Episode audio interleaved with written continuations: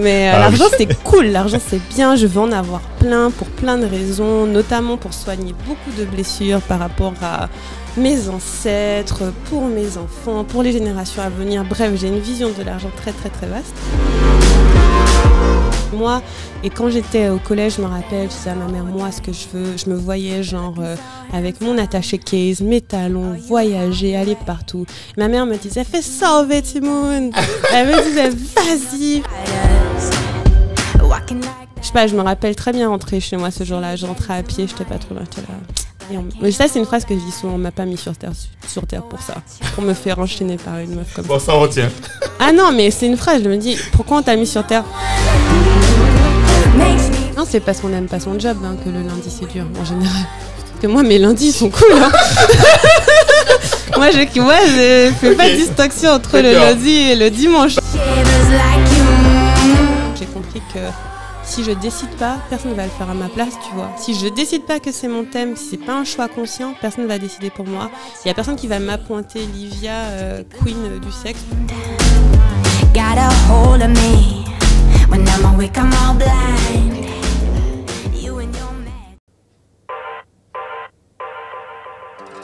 Et si on créait le futur ensemble? Avec On réinvente le monde, on vous propose de venir participer au prochain changement et de découvrir les solutions et les héros de demain. Nous allons à la rencontre de gens passionnés, entrepreneurs, sportifs, artistes, créateurs et bien d'autres encore. Et si tu veux créer le futur avec nous, installe-toi et très bonne écoute.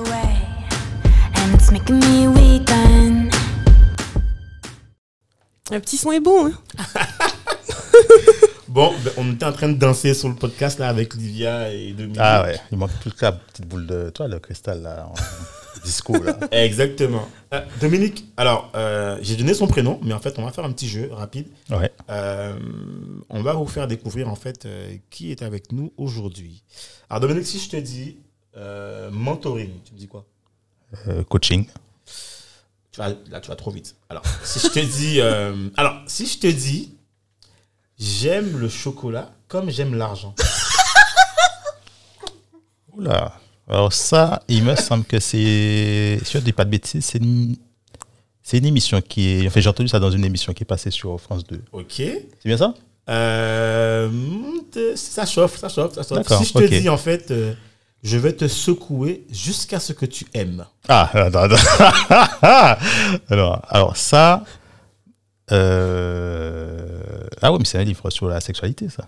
Et si je te dis coach en sexualité et relations amoureuses, Ouais, mais, mais non, mais là, c'est évident. hein. C'est Livia Quero. Ah, voilà. Ben, aujourd'hui, aujourd'hui, euh, je pense qu'elle elle rigole. On a avec nous la chance d'avoir en fait euh, Livia Kiro qui est de passage et on l'a attrapée en Voilà. vol. Et on l'a voulu absolument en fait euh, dans le podcast. Bonjour Livia. Bonjour. Bonjour Livia. Voilà, on est avec vous. Voilà, donc voilà. Donc, euh, franchement, vous avez l'opportunité en fait d'avoir avec vous euh, euh, ben, Livia. C'est le moment en fait de, pour nous de la cuisiner et de la retenir dans toutes les, comme elle disait justement, de la secouer dans toutes les sauces. Pour avoir en fait le, ben, le faux du vrai, le fond du tout ce qu'on veut. qu'elle Oh veut. my god. Et on va tout avoir avec elle et euh, j'espère que pour vous ce sera une, euh, ben, une superbe émission. Ce sera une super émission de toute façon. Voilà. Ouais, et euh, et qu'on aura le temps en fait euh, De d'avoir. toute façon, quand tu regardes bien, chaque fois qu'on fait une émission, elle est, elle est super. C'est, comme je t'ai dit hein, la dernière fois, euh, c'était euh, les invités. hein, les invités sont super, donc euh, super émission. Ouais, bon, alors Livia, Oui. contente, bien arrivée. Oui, super contente, super contente d'être là avec vous. Je vois que tu as ressorti la petite phrase de l'émission de France 2 de 2017. Et tu sais, alors, pour la petite confidence, cette phrase-là, en fait, je l'ai notée dans mon cahier. Ah je te ouais. jure. Ah ouais, c'est la phrase de tout le reportage. J'ai dit, waouh, quand t'as dit ça, j'ai dit, waouh. Pourtant, alors, je te, j'ai pris tellement cher avec cette phrase. C'est pas Oh J'aime non. l'argent comme j'aime le chocolat. et, et en fait, cette émission, ils l'ont réduit. C'était une journée de tournage. Ils ont fait, sais pas, trois minutes de. Ah oui, c'est vrai, effectivement. C'était une journée Ouais, et ils ont coupé tellement et à la fin j'étais pas hyper contente du résultat parce qu'ils ont enlevé tout ce que j'ai dit. Par contre ils ont gardé les punchlines. Ouais. Voilà. Et donc j'ai eu un tas de followers. Ouais. Non, moi, en tout cas, tu sais, d'ailleurs, pour la petite confidence, chocolat. moi, je te connaissais pas. Ouais. Et je t'ai découvert dans, dans. En fait, c'est Bruno à l'époque qui faisait avec moi. Bon, vous connaissez maintenant Lorica, mon cofondateur, euh, enfin, un des cofondateurs, qui me dit Mais ah, regarde ça. Et je dis Ah ouais, c'est quoi ça? Je regarde le truc et je dis Mais waouh Franchement, t'avais une énergie. Je dis, et en fait, si tu veux, on va parler de cette- question d'énergie en fait dont tu parles Mmh, souvent. Oui. Et je- moi, j'ai adoré. Et en fait, je me rappelle avoir vu aussi un flot de critiques. Mm. Je dis, mais ils sont fous, les gens. Enfin, moi, j'ai adoré. Et cette phrase-là, je vais pas te mentir, je l'ai notée. Ah, Et ça, avant ça a que- marqué. Ouais, et avant que tu arrives, je dis à deux minutes, attends, attends, attends. Il y a une phrase qu'elle a dite, il faut absolument que je la retrouve. Mm. Et il me dit, attends, attends. Je dis, j'ai un petit cahier, j'ai des phrases type. Et ça, c'est marqué Livia. C'est Ouais, marqué j'aime. Et en fait, tu sais, moi, dans cette phrase qui m'a plu, c'est que, ça- c'est que tu disais la réalité, en fait. Et c'est Oui. vrai, on- il n'y a pas de honte à aimer l'argent comme on aime le chocolat. En fait. Au Bah contraire, non. je trouve ça super exotique, quoi, tu vois. euh. non, mais ça disait tout, quoi, en gros. Et tu sais, en plus, dans le reportage, en fait, on te montrait. Ça, on a adoré, Bruno et moi. On a kiffé le moment. À un moment donné, Dans le reportage, en fait, on te montre Livia et elle dit Ah, attendez, ça, c'est une sonnerie. Et là, en fait, c'est Qui rentrait Mais c'est vrai, j'ai eu une notification toute mais- la journée. Non, mais ça, c'était. c'est Mais vraiment- oui. je- Bruno et moi, on se dit Oh, trop C'est vrai, fort, en plus. J'adore. Et Jusqu'à aujourd'hui. On fait wow, trop fort. Et quand je regarde mon téléphone, j'ai Ah, de l'argent, merci. Tu vois, à la personne qui. Pas mal. Non, Bah mais, oui. mais bien sûr, non, franchement. C'est bien. Donc, bon, voilà, vous avez déjà un avant-goût euh, de, de, de Livia. Donc, c'est l'anecdote. Ouais, merci. exactement, voilà. merci, merci. Bon, alors, Livia, qui es-tu? C'est ça Ah. qu'on a envie de découvrir. Qui Oh es-tu? my goodness. Euh, franchement, je pense que on a, on a, on n'aura pas assez de temps. Il nous aurait fallu une journée entière. Pour Mais- expliquer qui je suis. Ah ouais, ouais, grave. non, ouais, il nous aurait fallu une journée entière et je sais pas si ce serait suffisant. Mais en fait, euh, j'ai j'ai vraiment, en fait, Dominique et moi, on a vraiment envie d'avoir le maximum de toi aujourd'hui. Vas-y. Le maximum de toi. Parce que franchement, euh, je trou- je trouve, en fait, on trouve que tu as une expérience qui est. euh, qui est il n'y a même pas de mots pour décrire ça. Euh, et moi, bon, je dis pas, parce que je, je parlerai de ça après. Mais, alors, voilà. Tout a commencé où, en fait euh, Tout a commencé l'été dernier. non, je rigole. donc, Déjà, tu es une Je Guadeloupéenne. suis Guadeloupe. Tout a commencé à Bouillante. Waouh ok. Voilà. Ok. À Basse-Terre. à- dans la Basse-Terre. Non, en fait, qui je, bah, pour essayer de répondre à ta question, qui je suis, bon, c'est vaste. hein, mais comme je sais que tu vas me poser plein de questions, Tout je fait. pourrais tout te dé- Ouais. dérouler. Mais qui je suis, la première chose que je suis, c'est que bah, je suis une humaine, une femme, euh, guadeloupéenne, très euh, amoureuse de la Guadeloupe, de ma famille. Ma, passion- ma première passion, c'est l'écriture. C'est-à-dire que le premier médium sur lequel on va me trouver, c'est ça. Ok. Donc, euh, c'est vraiment, euh, je suis écrivain, c'est comme ça qu'on me définirait. J'ai écrit sur un tas de choses, mais je suis écrivain. Et aujourd'hui, euh, j'accompagne euh, des femmes, essentiellement des femmes cisgenres, mais on est très, euh, très inclusif, très ouvert, à euh, soigner et libérer leur, leur sexualité. Mais j'ai pas du tout commencé par ça. Mais c'est juste qu'au fur et à mesure de... Donc ça fait... euh, quand je te parle, ça fait 7 ans, bientôt 8 que je suis sur Internet. Et euh, j'ai pas du tout commencé par là, mais il y a une grande transition ces dernières années où je me suis dit que si je devais travailler sur quelque chose de fondamental, c'était ça. C'était vraiment un choix. euh, euh, si- j'ai envie de dire, euh, j'ai compris que j'avais des talents, tu vois, au fur et à mesure, et j'ai choisi de les appliquer à ça. Et donc aujourd'hui, on ne fait que ça. Euh, par contre, j'adore l'argent, toujours, hein, ça n'a pas changé. L'argent, c'est très bien, ça fait acheter, tu peux acheter des belles choses, être dans des beaux endroits. Moi, j'ai bien Qui, voyagé. qui n'aime pas l'argent Il y a des gens qui disent qu'ils n'aiment pas l'argent, mais en fait, ils mentent. mais euh, Nous, on adore l'argent. mais euh, Ah l'argent, c'est cool. L'argent, c'est bien. Je veux en avoir plein pour plein de raisons, notamment pour soigner beaucoup de blessures par rapport à mes ancêtres, pour mes enfants, pour les générations à venir. Bref, j'ai une vision de l'argent très, très, très vaste. Et, euh, et en fait, c'est intéressant parce qu'avant, j'étais plutôt coach lié à l'argent. Ok. Donc on me connaissait beaucoup pour ça et jusqu'à maintenant, euh, beaucoup de mes lecteurs se demandent qui est la meilleure personne pour t'apprendre sur l'argent? C'est Livia et je dis non, c'est plus moi, il faut trouver quelqu'un d'autre. Euh, mais euh, mais en fait pendant longtemps j'ai travaillé sur l'argent et en fait ce qui s'est passé c'est qu'il y a un moment, il y avait plusieurs choses qui sont passées mais l'une d'entre elles c'était que j'ai réalisé que les femmes que j'accompagnais souvent leur blocage par rapport à l'argent était lié à un trauma sexuel. Il s'était passé quelque chose dans soit leur enfance, soit leur vie qui faisait qu'elles avaient du mal à recevoir l'argent, elles se sentaient pas assez bien, etc. Et donc j'ai commencé à creuser et en fait plus je creusais, plus je découvrais des choses, mais à la fois à l'échelle de la société, à la fois à l'échelle euh, personnelle, corporelle, et je me suis dit waouh. Et pour moi, euh, travailler la sexualité, c'est travailler à la source de tout. Tu vois, mais je, mais je pourrais t'en parler tout à l'heure. Et c'est- un vrai parti pris de moi et de mon équipe de dire, en fait, on va travailler sur ça et ça va impacter tout le reste, mais on est là pour travailler sur ça. Et donc, euh, si nos clientes viennent avec un souci d'argent, on va travailler sur leur sexualité, en fait. Tu vois, par exemple. Peu importe, peu importe ce qui vient, on va regarder euh, qu'est-ce qui s'est passé dans ton enfance, euh, quelles sont tes dynamiques familiales, est-ce que tu as du mal à recevoir du plaisir? Enfin, on va vraiment regarder la, la pour nous c'est la source, surtout quand tu as été euh, élevé comme une femme dans cette société, parce que c'est là où on été le plus opprimé. Et donc, comme c'est là où on été le plus opprimé, c'est Ouais. là qu'on va avoir le plus d'efficacité à soigner. Tu vois ce que je veux dire? C'est, franchement, c'est. euh, en fait, ce que tu dis là, je trouve que c'est, c'est hyper fort. Parce que, alors, je pense que même en tant qu'homme, moi, je me sens concerné. Pourquoi? Parce que moi, par exemple, j'ai une fille. Mhm. Et j'ai jamais autant euh, regardé la société, mais dans les yeux de ma fille. Ouais. C'est-à-dire que, je prends un exemple tout bête.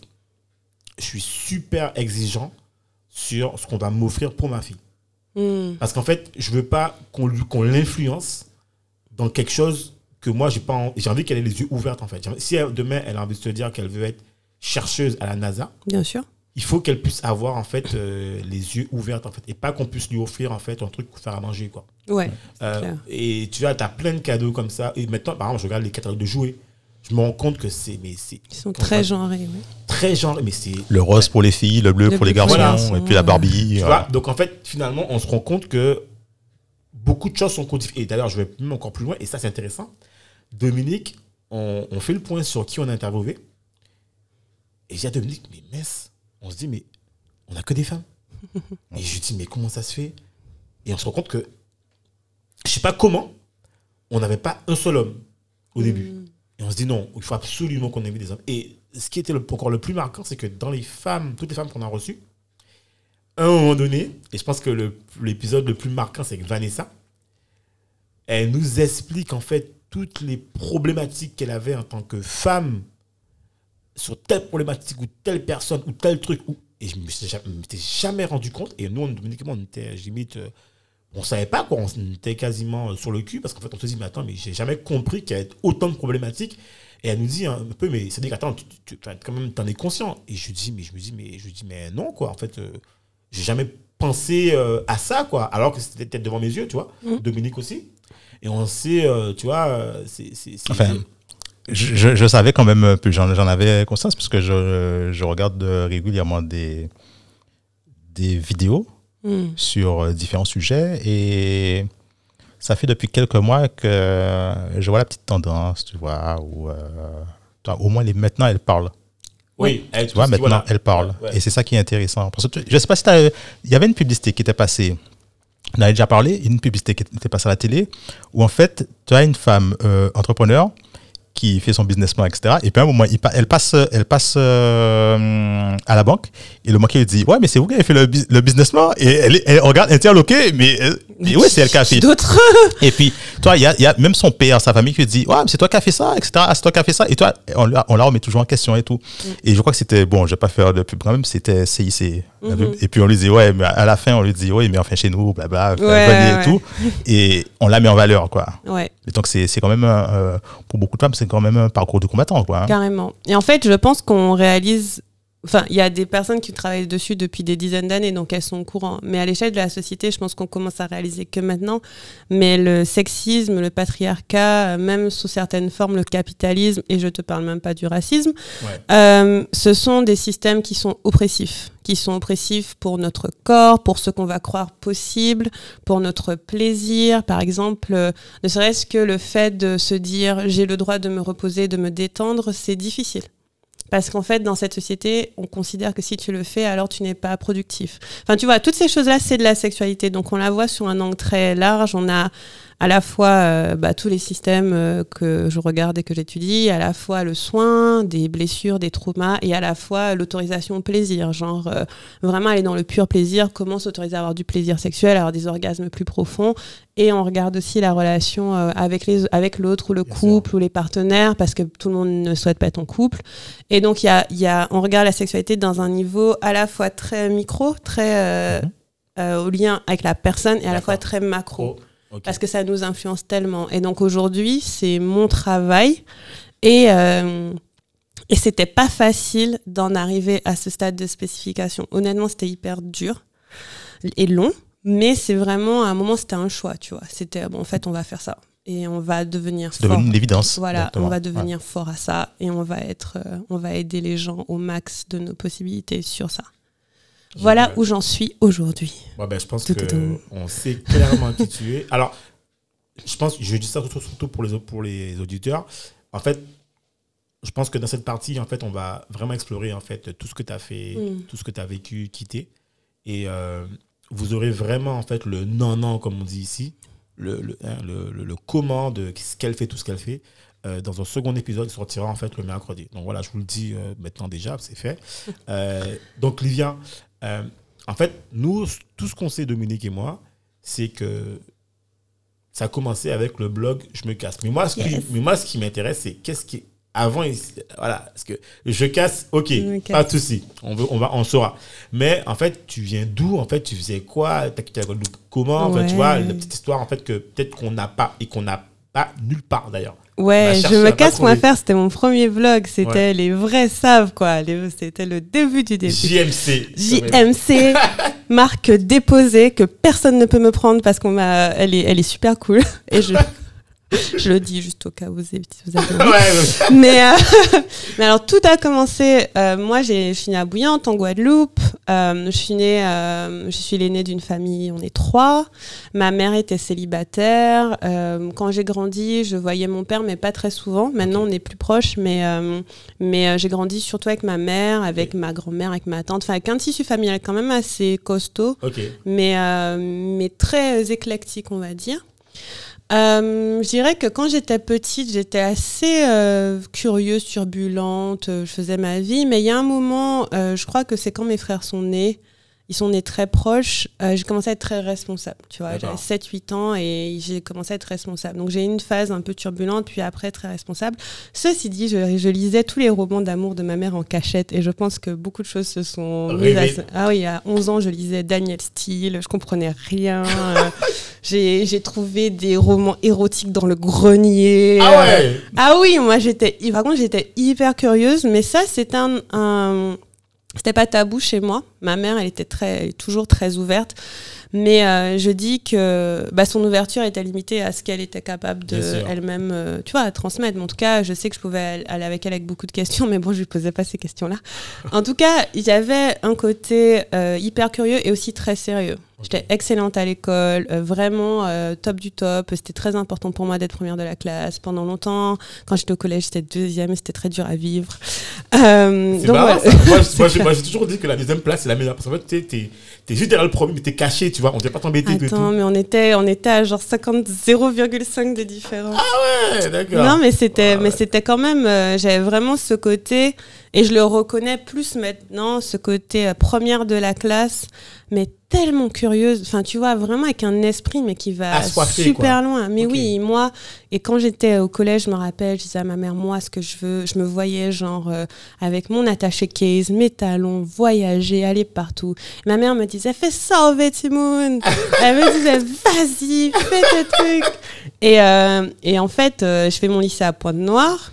Qui est à côté, qui est pas loin de Bouillante. Ouais, c'est le lycée. Et c'était euh, un tout c'est pas petit- Rivière des Pères Non, c'est Pointe-Noire, Ah c'est. LPO Pointe-Noire, c'est tout Ah, petit elle- lycée. ah il est, il s'est créé deux ans avant que je passe, euh, que je rentre. Donc il était tout petit.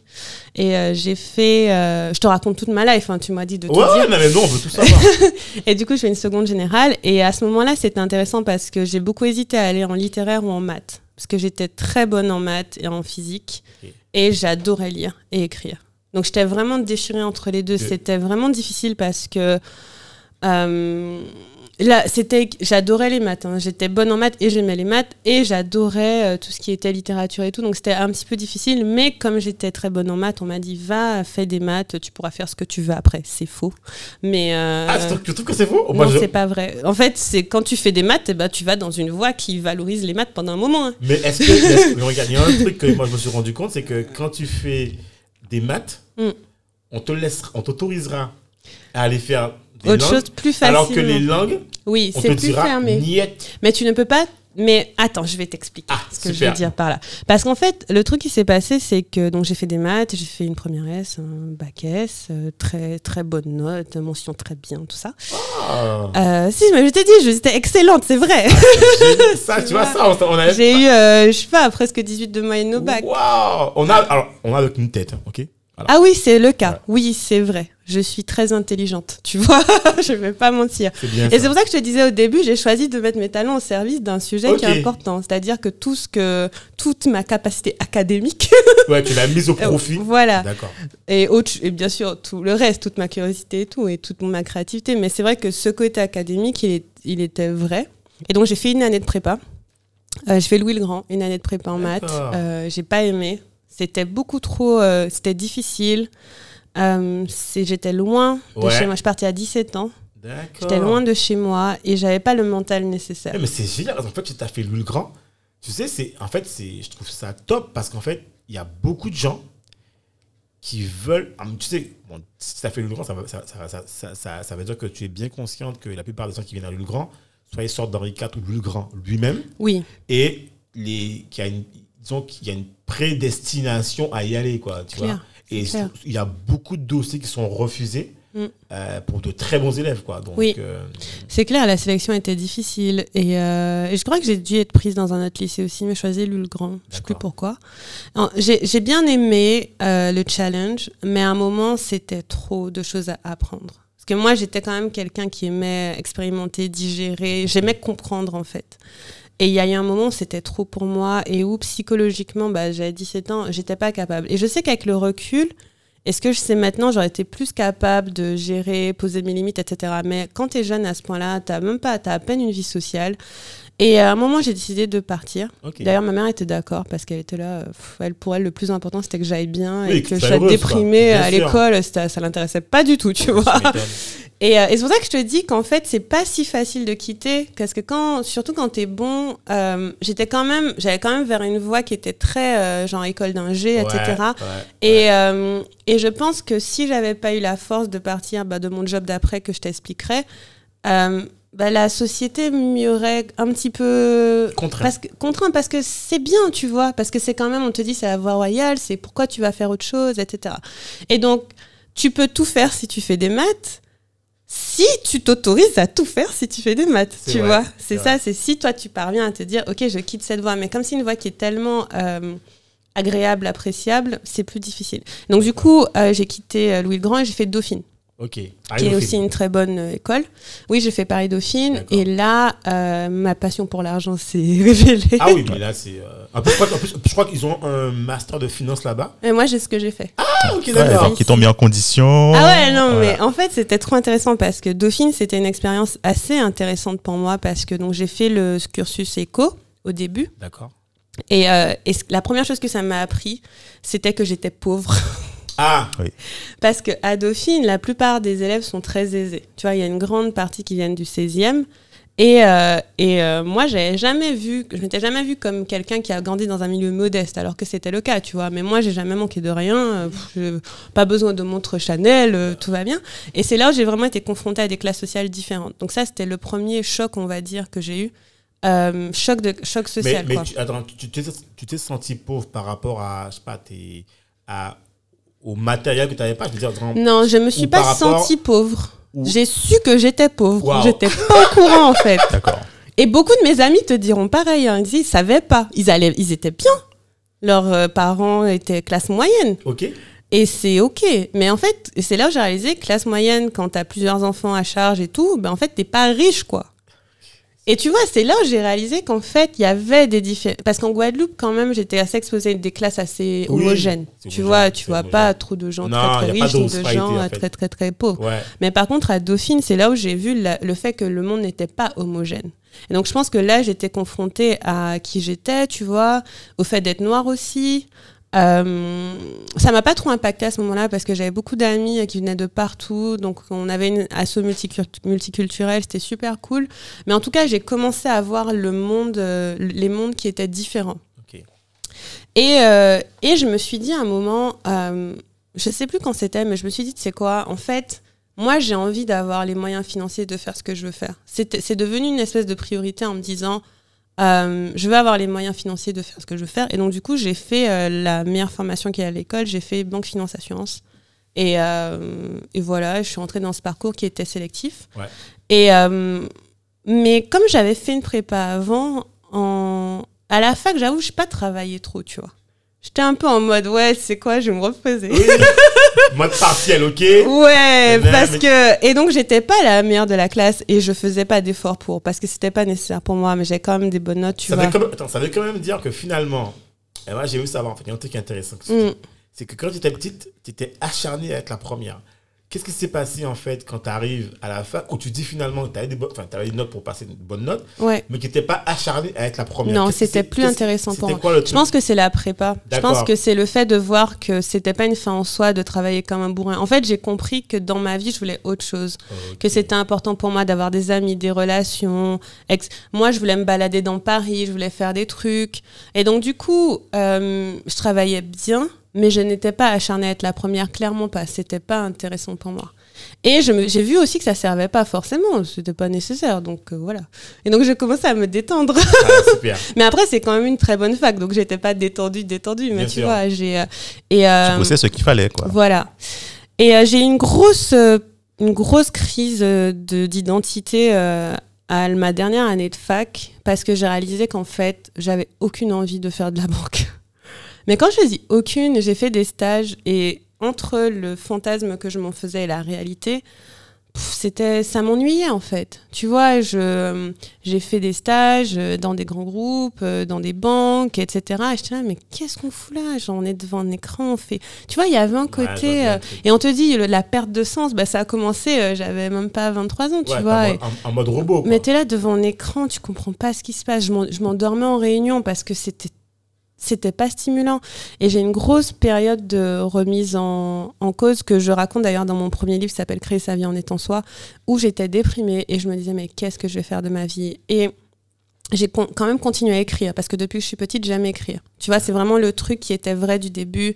Écrire, euh, dessiner, lire, c'était vraiment mon fil rouge. Et, euh, et j'ai commencé à me dire euh, bah, que je tenais un journal, un petit journal, voilà. Euh, je le tenais depuis que j'étais jeune, mais j'écrivais que quand ça n'allait pas. Je l'ai retrouvé d'ailleurs, c'est que, c'est que les trucs qui vont pas. et je voyais en fait, euh, il y avait un désalignement. Et en fait, après ma, ma fac, j'ai voulu travailler. Je me suis dit, je veux pas faire un énième stage, je veux travailler, euh, j'en ai marre, tu vois. Et je voulais pas me spécialiser. Et donc, du coup, je suis, euh, je voulais voyager aussi. Donc, j'ai postulé partout dans le monde, mais il faut des visas à la plupart des endroits que je n'avais pas. Et euh, j'ai commencé, euh, mais mon premier boulot était à Londres, en fait. Bah, attends, mais alors là, c'est un truc qui m'intéresse parce que comment tu fais pour. euh, parce que pour être pris dans une boîte british, Mm. Faut avoir quand même. Enfin, faut, faut que les gens aient l'impression que tu, tu parles anglais couramment, tout, tout, tu vois, que tu comprends quoi. Parce fait, quand- Ouais. quand tu, tu- là, tu vas travailler quoi. C'est pas. Tu, tu, tu, vas- tu pars pas en voyage au père quoi. Non. Et je pense qu'en en fait, j'étais quand même excellente, même si je faisais pas trop d'efforts. Bon, voilà. voilà, parce que je me si dis, je attends. suis honnête. Donc voilà, parce qu'en fait, tu te dis, ouais, j'ai pas. J'étais pas, j'étais pas la meilleure, mais les, mais c'était quand même une très bonne formation. Et en fait, c'est vrai que moi, mon anglais, je l'ai travaillé beaucoup seul. Ok. J'ai regardé beaucoup Sex and the City, pour être Ah. honnête avec toi, et j'ai appris l'anglais avec Carrie Bradshaw. Mais j'ai regardé, mais je sais pas, au moins sept fois toutes les saisons, tu vois. Et donc, euh, je me rappelle, donc j'ai postulé un peu partout dans plusieurs cabinets euh, de conseil. Parce qu'en fait, je voulais pas aller en banque. Ok, conseil. Quoique, si, j'avais quand même un rêve, c'était de travailler chez Goldman Sachs en, euh, en banque d'investissement parce que ça claquait. Ouais, ça, ça, c'est la J'étais là, ah oui, par contre, si je fais ça, je sais pas ce que je fais de la journée, mais là, ça claque, tu vois.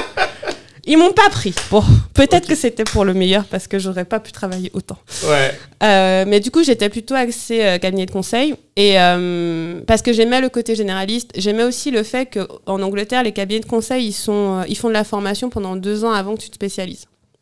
Il y a un côté très accompagnement des débutants et tout. Et moi, j'avais envie de savoir ce que je voulais faire parce que je savais pas ce que je voulais faire. hein. J'ai, euh, Ouais, tu sais. je savais pas du tout. euh, j'étais, euh, je sais pas quel âge j'avais, mais j'étais jeune, peut-être 23 ans, quelque chose comme ça. Et je savais pas, donc je me suis dit, je vais faire un truc où j'ai pas à choisir tout de suite. Et donc j'ai été prise euh, en Angleterre. Euh, Je sais pas si je peux dire le cabinet. Ouais, oui. Ok, j'étais prise chez PwC maintenant. Avant c'était Price Ah. Waterhouse Coopers Ok.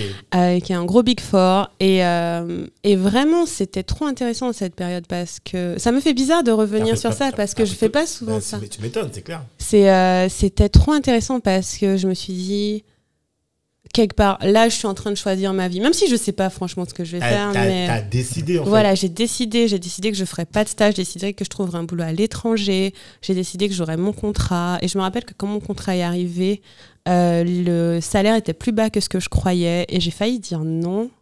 Et après, je me suis dit, Eh, tu sais quoi, genre, fais pas genre meuf, C'est clair. prends l'argent. Mais oui, attends. Et euh, même, j'avais des amis qui, eux, étaient en stage, je me disais, ouais, franchement, euh, c'est nul et tout. Toi là-bas, laisse-moi faire mon truc. Et donc, je, suis, je me rappelle, j'ai eu le. J'ai eu l'appel pour dire que j'étais prise le 21 mai. Le, le processus était très long. J'ai fait je sais pas combien d'entretiens. Mon anglais était pas excellent, mais assez pour être comprise. Et j'ai compris après qu'il était vraiment pas excellent. C'est quand j'ai commencé à travailler que j'étais ah ouais, je suis pas forte. hein. là, tu Ah ouais. J'étais là, ah ouais, je suis pas forte. hein, je suis- ouh.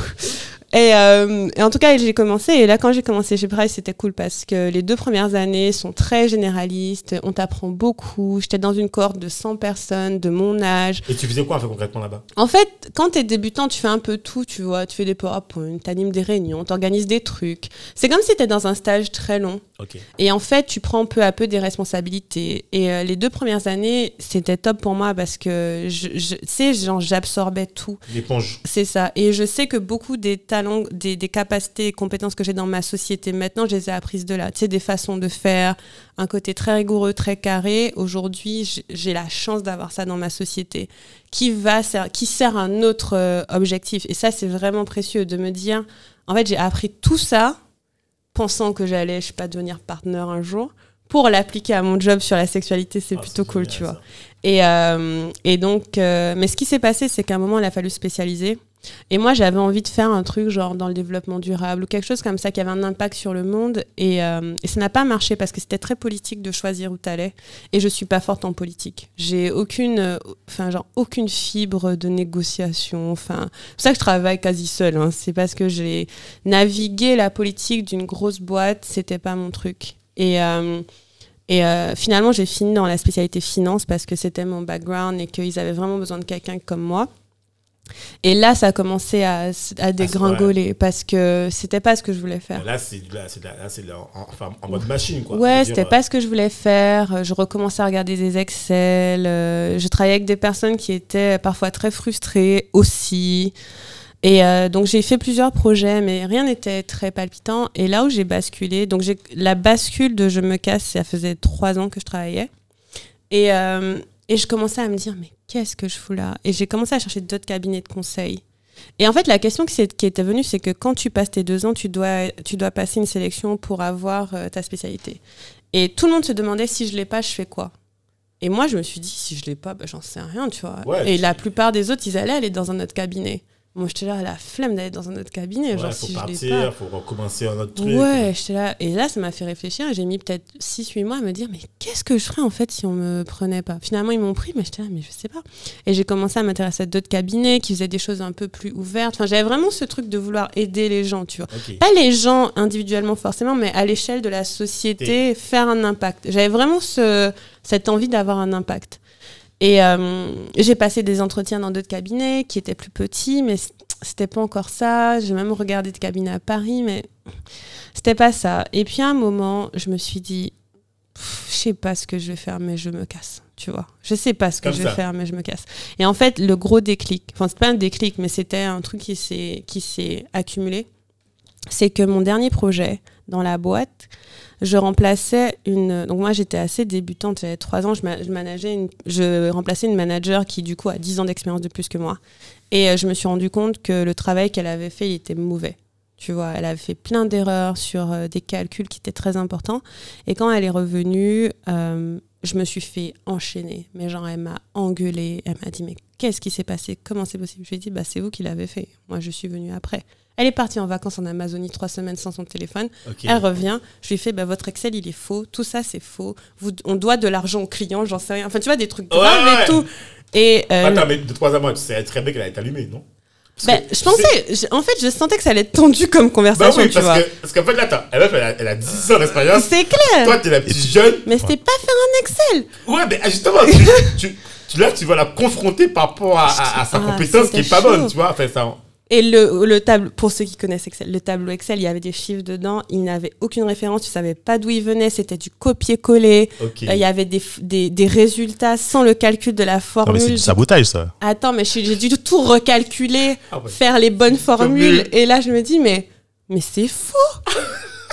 mais mais c'est pas possible. Et donc, je présente ça au directeur. Il me dit, non, faut que tu présentes à la dame. J'étais là. Et la meuf, elle m'a défoncé. Et j'étais là, laisse tomber. Moi, je suis pas venue sur Terre pour, faire, pour me faire enchaîner par une meuf qui fait mal son travail, tu vois. En fait, en fait est-ce que c'est pas parce que tu en, avais déjà parlé avant au directeur? Ouais, peut-être. Peut-être que j'aurais pas dû lui en parler. Mais elle était pas là, le temps d'Amazonie.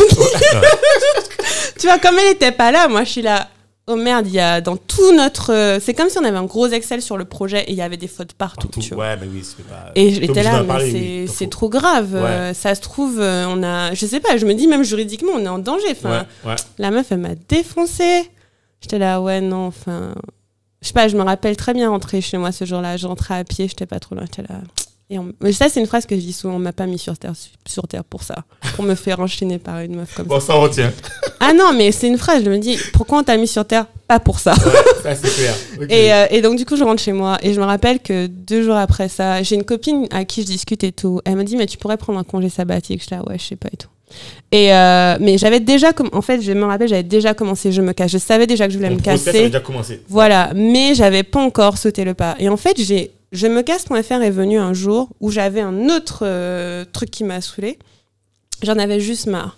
Et je parlais avec euh, mon meilleur pote qui s'appelait Samuel, coucou Samuel, et euh, je lui dis au téléphone, ouais Samuel, franchement, je sais pas ce qui se passe, mais je suis pas bien là. Il me dit, mais qu'est-ce que tu vas faire? Qu'est-ce que tu vas essayer de faire? Est-ce que tu peux changer de... Tout le monde me disait ça, est-ce que tu peux changer de, de branche? de branche, de département, parce que c'est une grosse boîte et tout. J'étais là, non, je tu sais quoi, je me casse. Je vais me casser. Je sais pas comment, je sais pas pour faire quoi, mais en fait, je vais me casser. Et le lendemain, j'ai créé mon site je me casse.fr. Waouh. J'ai fait, je vais l'appeler comme ça. Je sais pas ce que je vais écrire dessus. J'en ai aucune idée. Samuel m'a aidé à créer le site. Il était très violet au début. Et euh, je commençais à créer je me casse.fr. Et en fait, je me casse.fr, c'était vraiment un cri de putain, cette vie, c'est pas, c'est pas moi, tu vois. Et euh, je savais pas quoi écrire. Euh, moi, j'avais, j'étais pas en train de me casser. Mais par contre, ce que j'ai commencé à faire, c'était des interviews. J'ai commencé à interviewer toutes les personnes que je croisais qui avaient quitté leur job pour faire ce qu'ils aimaient. Et c'est comme Donc, ça que j'ai commencé. Au début, le site, en fait, c'était un, blog de- enfin, C'est d'interviews. quasiment des interviews. Et après, avec mes réflexions personnelles, mais tous les articles sont sur le site, on peut aller regarder. hein, mais tout, j'ai rien, il y a rien de censuré sur mon site. Tout ce que j'écris, c'est dessus. Même tout ce que tout ce que je poste sur Instagram, tout est dessus. Ah ouais, d'accord. Oui, tout. Il y a rien comme contenu écrit Donc, qui n'est pas c'est sur toi, le site. euh, c'est Tu peux tout lire. Il y en a qui le font. Il y a 1500 articles. Oh. Vous pouvez vous amuser. hein. et, euh, mais je documente tout. Ok. Et donc, du coup, le premier article existe il y a des articles sur la confiance en moi, enfin, tout ce que je traverse. Donc, un mélange d'interviews et ce que je traversais. Et puis après, euh, quand la meuf, elle m'a enchaîné là, j'étais là, ouais, tu sais quoi, moi, je vais me casser, je sais pas comment. Et puis, ma, mon ami m'a rappelé cette possibilité de congé sabbatique. J'étais là, bon, tu sais quoi, je vais faire ça. Et donc, à la fin de ce projet, j'ai annoncé à ma société que j'allais partir. Ils étaient hyper cool avec. Ils m'ont dit, bah, tu vas partir dans 10 jours. Là, quoi? Parce qu'ils voulaient pas me payer euh, pour si j'étais pas sur un staffé. Ouais. De ce que j'ai compris, euh, en gros, ça les intéresse pas de me garder plus longtemps. Moi, je Bah croyais oui. que j'allais être un- à avoir un moment de préavis, mais ça les intéressait pas de me garder. C'était pas à fait sur mon projet. Et donc un mois plus tard, je, je me retrouve à partir. Et à l'époque, j'avais, euh, j'étais avec mon ex, et euh, il s'est avéré que j'ai vécu avec lui. Et euh, au début, c'était pas trop le projet, mais ça s'est fini comme ça. Et donc, j'habitais avec lui, donc c'était cool. Et j'ai beaucoup de gratitude pour le fait d'avoir pu, euh, tu Bien vois, sûr. être logé et tout. Ah bah oui, ça, c'était super plus, à, à important. Londres, c'était à Londres, c'est ça? Non, après, je suis venue à Paris. Non, je suis revenue. ah, mais d'accord, moi, j'étais à Londres, j'ai quitté Londres et je suis venue à de pouvoir- Paris. ouais, ben, ça, Oh, j'avais plus d'argent. En plus, moi, j'étais. Alors, j'ai de nul à économiser. Je suis venue avec 1000 euros à Paris. J'avais rien économisé. Et. euh, Ça veut dire que pour l'instant, Dominique, euh, t'as pas, t'es toujours pauvre, quoi. oui Je suis pauvre avec plein de chaussures. Ah, ok, d'accord. J'ai plein de chaussures, j'ai Ah, tu me-. Tu me rappelles ma cousine. Par contre, j'avais pas de cash, quoi. Et même, je me rappelle quand je parlais de ce, de, du fait de me casser, il y a des gens qui me jugeaient énormément. Genre, c'était pas capable de faire des économies, tu vas où, tu vois. Il y a plein de gens qui m'ont dit ça. Genre, euh, c'est pas pour être méchant, mais bon, euh, c'est un peu casse-pipe, tu vois. Alors, moi, je te fais une confidence. Moi, même enfin, quand j'étais aussi en, en Angleterre, Mm. j'ai. Alors, je le dis, mes parents seront au courant maintenant. Euh, j'ai claqué. Je crois que tout. Non, mes parents avaient ça, en fait. Mais ça Tous les week-ends, j'étais à Paris. C'est-à-dire que- Ah ouais? Tous les week-ends, j'avais un vol. J'avais déjà pris mes billets d'avion. Tous- J'avais pris mes billets d'avion sur EasyJet. Et tous les week-ends, j'étais à Paris. C'était. Ah euh, enfin, bref. Donc, euh, donc, euh, et je suis rentré, j'avais pas d'économie, mais bon, au moins, tu vois. Enfin, bref. Et moi, quand je suis Mm. parti, la boîte m'a dit en fait, tu pars, mais nous, on te, on te met tout ton matériel à Paname et tu poses pour nous. Mmh, Donc, j'ai pu travailler. à Ah, travailler à cool. distance et bref. C'est cool ça. Parce que moi, en fait, ce qui s'est passé, c'est que j'ai trouvé un petit contrat de freelance où je faisais des traductions et j'ai commencé à donner des cours de maths et d'anglais. Donc peut-être je ramenais euh, 500 euros par mois, tu vois. Ouais. Et, euh, et je De contribuais. quoi, de quoi manger, quoi. Oui, je contribuais un petit peu à la nourriture, etc. Et après, euh, j'ai accéléré un petit peu. Euh, ce qui s'est passé, c'est que j'ai dû passer un an et demi à pas trop savoir ce que je faisais. Tu Ah vois, ouais, je me casse, je me casse, mais ça m'a mis quand même. Non, entre la création de Je me casse, le site, et quand j'ai commencé à savoir ce que je faisais, il s'est passé un an et demi. Donc, disons que j'ai, Je me casse, j'ai créé en juillet 2013. Ok. J'ai quitté Londres en octobre 2013. Et en novembre 2014, là, j'ai commencé à me dire ce que je, que je savais ce que j'allais faire. Mais j'avais pas beaucoup confiance en moi, tu vois, pour devenir entrepreneur. Mais il s'avère que j'ai créé des choses, j'ai fait des événements, je me casse, euh, à l'époque à Paris. J'ai suivi une formation de développement web parce que je trouvais ça cool. Ouais, ouais, j'ai développé. J'ai un peu oublié, mais en général, quand je vais sur, Google, je sais refaire les trucs. c'est comme le vélo, hein. Oui, enfin, mais tu vois, je, je- je cherchais un petit peu ce que j'allais faire, mais en fait, il s'avérait que ce qui était naturel pour moi, c'était d'écrire. Donc ça, j'ai pas arrêté. Après les interviews, j'ai commencé à faire une rubrique qui s'appelait Une vie sans lundi.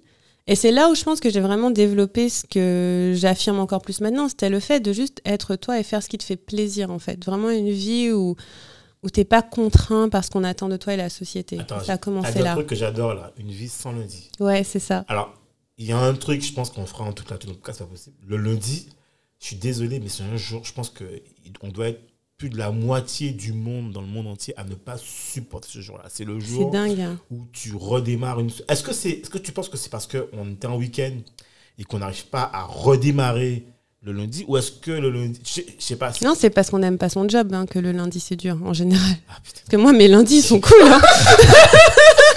moi, je, moi, je fais pas de distinction entre le lundi et le dimanche. Parce que moi, tu sais, le lundi, maintenant, je dis, je dis toujours. Non, non, c'est mon jour stratégie. Faut pas venir me. Ouais, dire- par exemple, par exemple, moi, j'ai pas d'appel le lundi.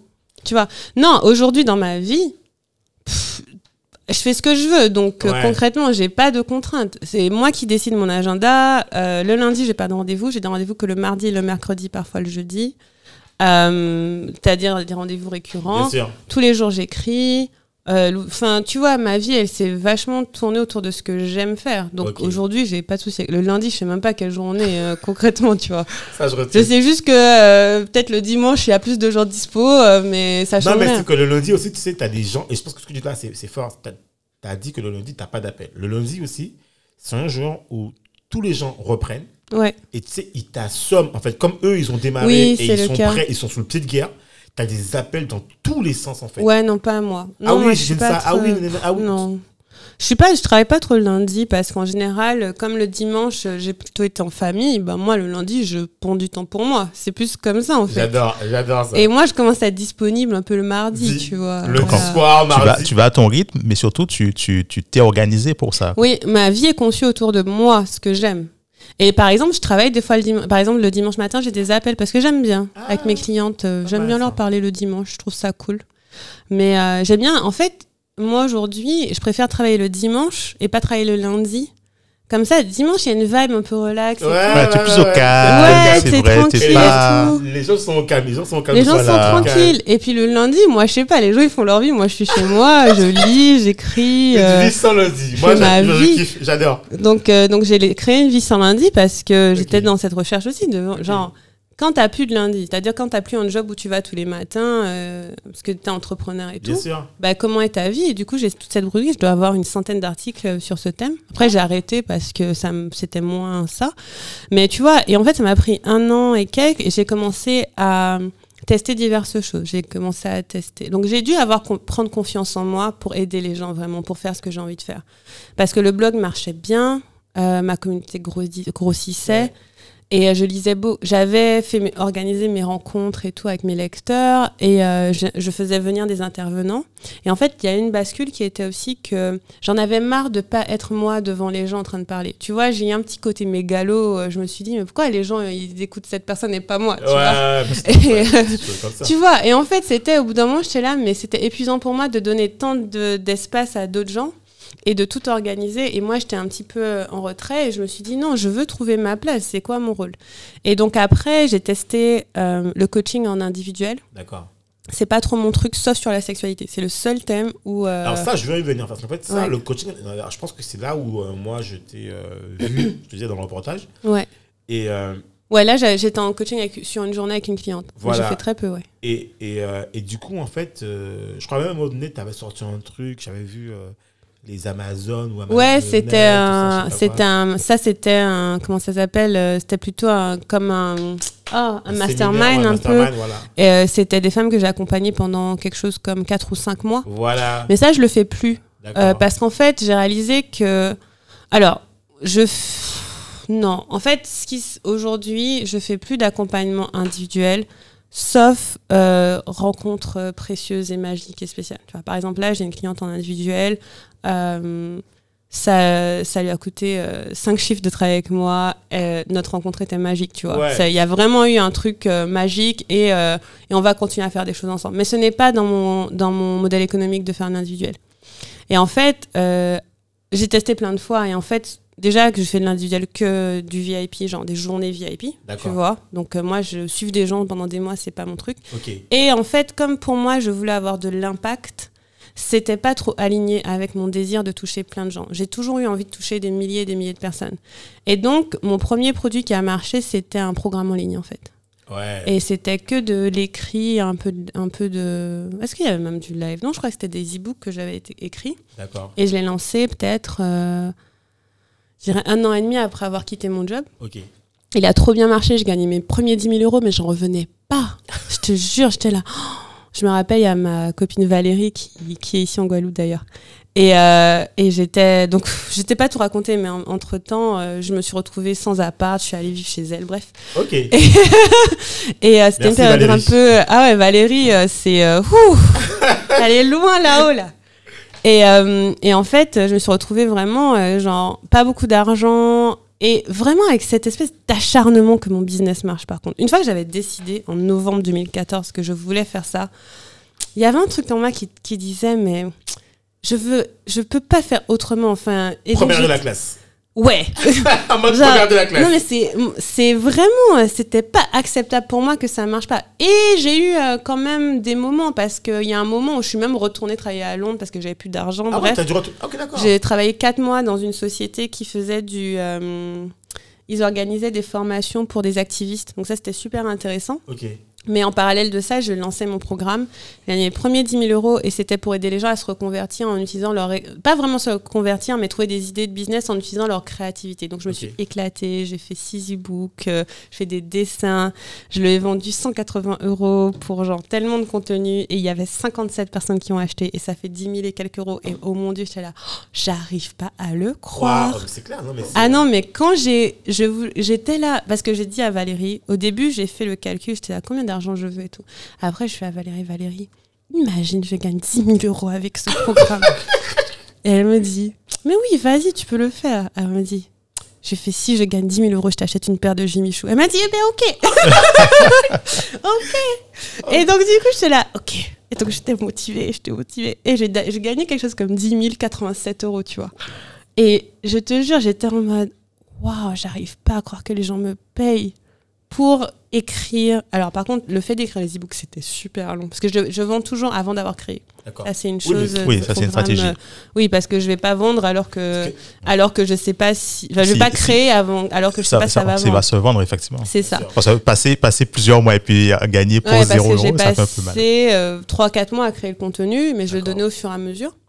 Et en même temps, tu vois, en, en même temps que je faisais le lancement, je commençais ce job à Londres parce que j'avais vraiment plus d'argent. Et donc c'était trop Ah ouais, bizarre. c'était un moment, euh, genre mon lancement fini, que je commence ce job. Enfin, c'était super étrange. Et quand j'ai et quand j'étais à Londres pour ces 4 mois, j'ai fait un deuxième lancement et cette fois j'ai gagné 27 000 euros. Et j'étais là, oh my god, Quoi? Ça Autant d'argent Et euh, ouais, mais tu te rends compte, avant je gagnais, je sais pas, euh, 35K, 30, Ouais, je sais pas combien, comme, oui, comme... payé comme junior, quoi. Voilà, et j'étais là, 30, 27 000 euros. Et là, j'ai eu un moment difficile parce que j'étais là, mais je vais jamais pouvoir le refaire. tu vois, j'ai Ouais. eu un moment de, euh, c'est bon, j'ai épuisé toutes mes cartouches, je pourrais Ouais, plus jamais rien. Sais plus quoi faire, quoi. Non, j'étais là, c'est trop d'argent. Enfin, tu vois, pour moi, c'était tellement d'argent. Aujourd'hui, j'en rigole parce que, ah ouais, j'étais là, je suis arrivée au sommet. 27 000 euros pour un lancement. Et j'étais là, je suis trop bien et tout. Et en fait, j'ai dû traverser cette période où je me suis dit que c'était beaucoup pour réaliser qu'en fait, non, c'était ça ma vie maintenant, tu vois. Et ça, je te jure, c'était ah, bizarre. Et là, je pense qu'on était peut-être en 2015, 2015, peut-être, ouais, peut-être 2015, allant sur 2016. J'étais là, oh, purée, c'est ça ma vie et tout. Et donc là, c'est là où j'ai commencé à penser aux divers paliers, genre euh, les six chiffres. euh, que j'ai explosé quand j'ai pareil quand j'ai décidé que c'était ça j'ai commencé à travailler sur mon rapport à l'argent euh, donc toute cette période 2015-2016 là ça a commencé à vraiment euh, j'ai lancé ces programmes ce programme puis j'en ai lancé un autre j'avais une certaine stratégie qui était que je lançais 3-4 fois par an mais le problème c'est que ça m'a un petit peu fatiguée parce que Ouais, c'était trop intense Ouais, c'est enchaînant, quoi. Il faut Ouais. que tu puisses, euh, et maintenant, je ne fais plus ça. Mais euh, maintenant, je vends tout le temps, en continu. Mais avant, j'étais vraiment en mode gros lancement, trois semaines. après, j'étais en burn-out. Enfin, pas vraiment burn-out, mais fatiguée. fatigué, quoi. Et en 2000, euh, fin 2016, j'ai décidé de changer de modèle. Et j'ai commencé à écrire quasiment tous les jours.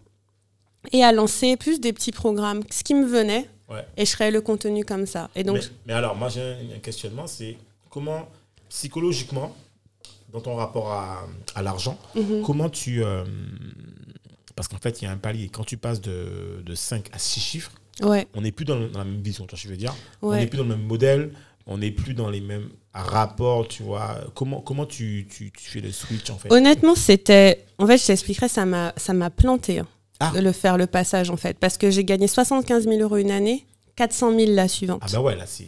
Ça m'a. En fait, ce qui s'est passé, c'est que ma société. Donc, j'ai commencé à faire ce modèle où j'écrivais plus. Enfin, je vendais plutôt en continu. Et des choses. Et mes lancements, du coup, comme ils étaient attendus, c'était un peu. Donc, je lançais euh, une semaine, je faisais deux semaines de pause. je lançais- Et, et les lancements, ils avaient beaucoup de peps sans être lourds. Euh, en fait, ça a créé beaucoup de momentum et l'année euh, 2017, j'ai gagné 400 000 euros parce que j'ai basculé de mon EI à ma SASU, donc les deux ensemble, je crois que c'était à peu près ça.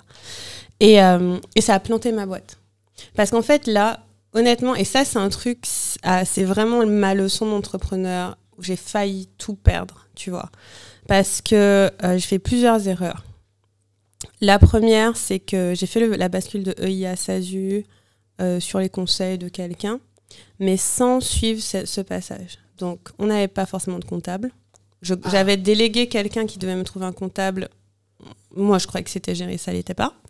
Euh, du coup, nos déclarations n'étaient pas faites à temps. Aïe, aïe. Ah, c'était vraiment catastrophique. Tu as, dû avoir des rappels. euh, Euh, J'ai eu, de- à la fin de 2017, j'avais 100 000 euros de dette Ah ouais. de Ah ouais, TVA ah ouais. De Euh, TV ah ouais. ah ouais. oui. qui est désormais payée.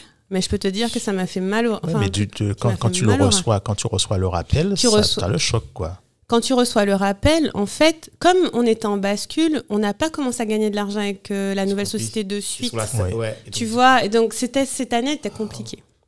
Euh, donc ma première erreur, c'était que j'ai recruté des personnes qui n'étaient pas forcément professionnelles dans, par rapport à l'argent. Parce que comme j'en ai gagné beaucoup, j'avais pas confiance dans le fait de le gérer, donc j'ai délégué sa gestion et j'ai recruté des personnes, dont une en particulier, qui j'ai fait une erreur de recrutement dingue. J'ai dépensé beaucoup trop en équipe.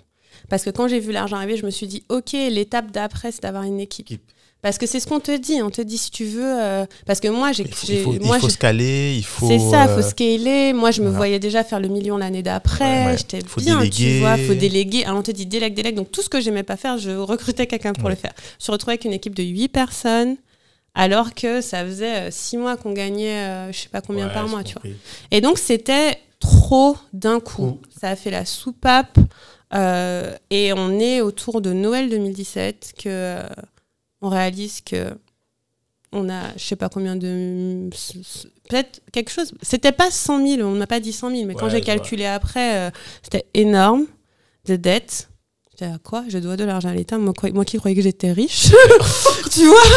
J'étais là. Attends, moi je croyais que j'étais la reine du pétrole. Et là, tu me dis. j'ai- Même, quand crois- tu, même quand on gagne, on paie en. mais oui, je venais de commencer à louer une maison à Londres qui me coûtait un bras et j'étais là, mais comment je vais payer la maison de la personne? Ah ouais. Euh, Mon équipe, euh, j'étais là, attends, mais je- j'avais, je sais pas, 20 000 euros par mois de frais d'équipe. J'étais là, attends, mais comment je vais faire? Enfin, tu vois, et genre tout ça m'est venu Ah ouais, dessus.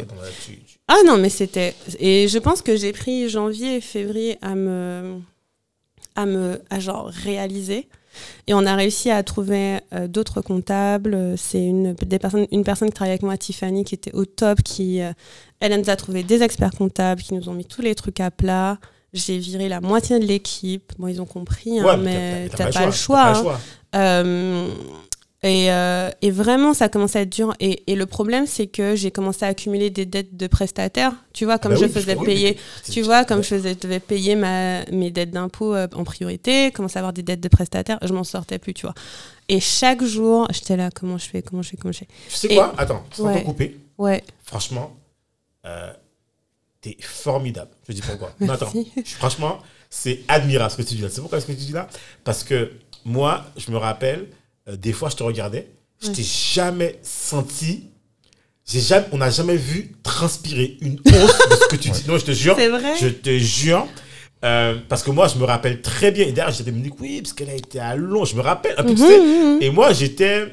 Je pense qu'il n'y avait pas beaucoup de mecs qui. Moi, je suivais ce que tu Il n'y a faisais. pas beaucoup d'hommes qui me Et suivent. moi, je non. suivais ce que tu faisais, en fait. Mm. Moi, ton histoire m'intéressait, tu vois. L'histoire Ouais. m'intéressait, la personne m'intéressait. Et je me rappelle très bien de quand tu étais parti à Londres. Ouais. genre, même l'appartement était blanc, tout, tout. Tu Oui, ton canapé, une très tout. belle maison. Mon Et canapé était canon. Jamais, jamais on a eu l'impression Ouais. que tu avais ce souci-là.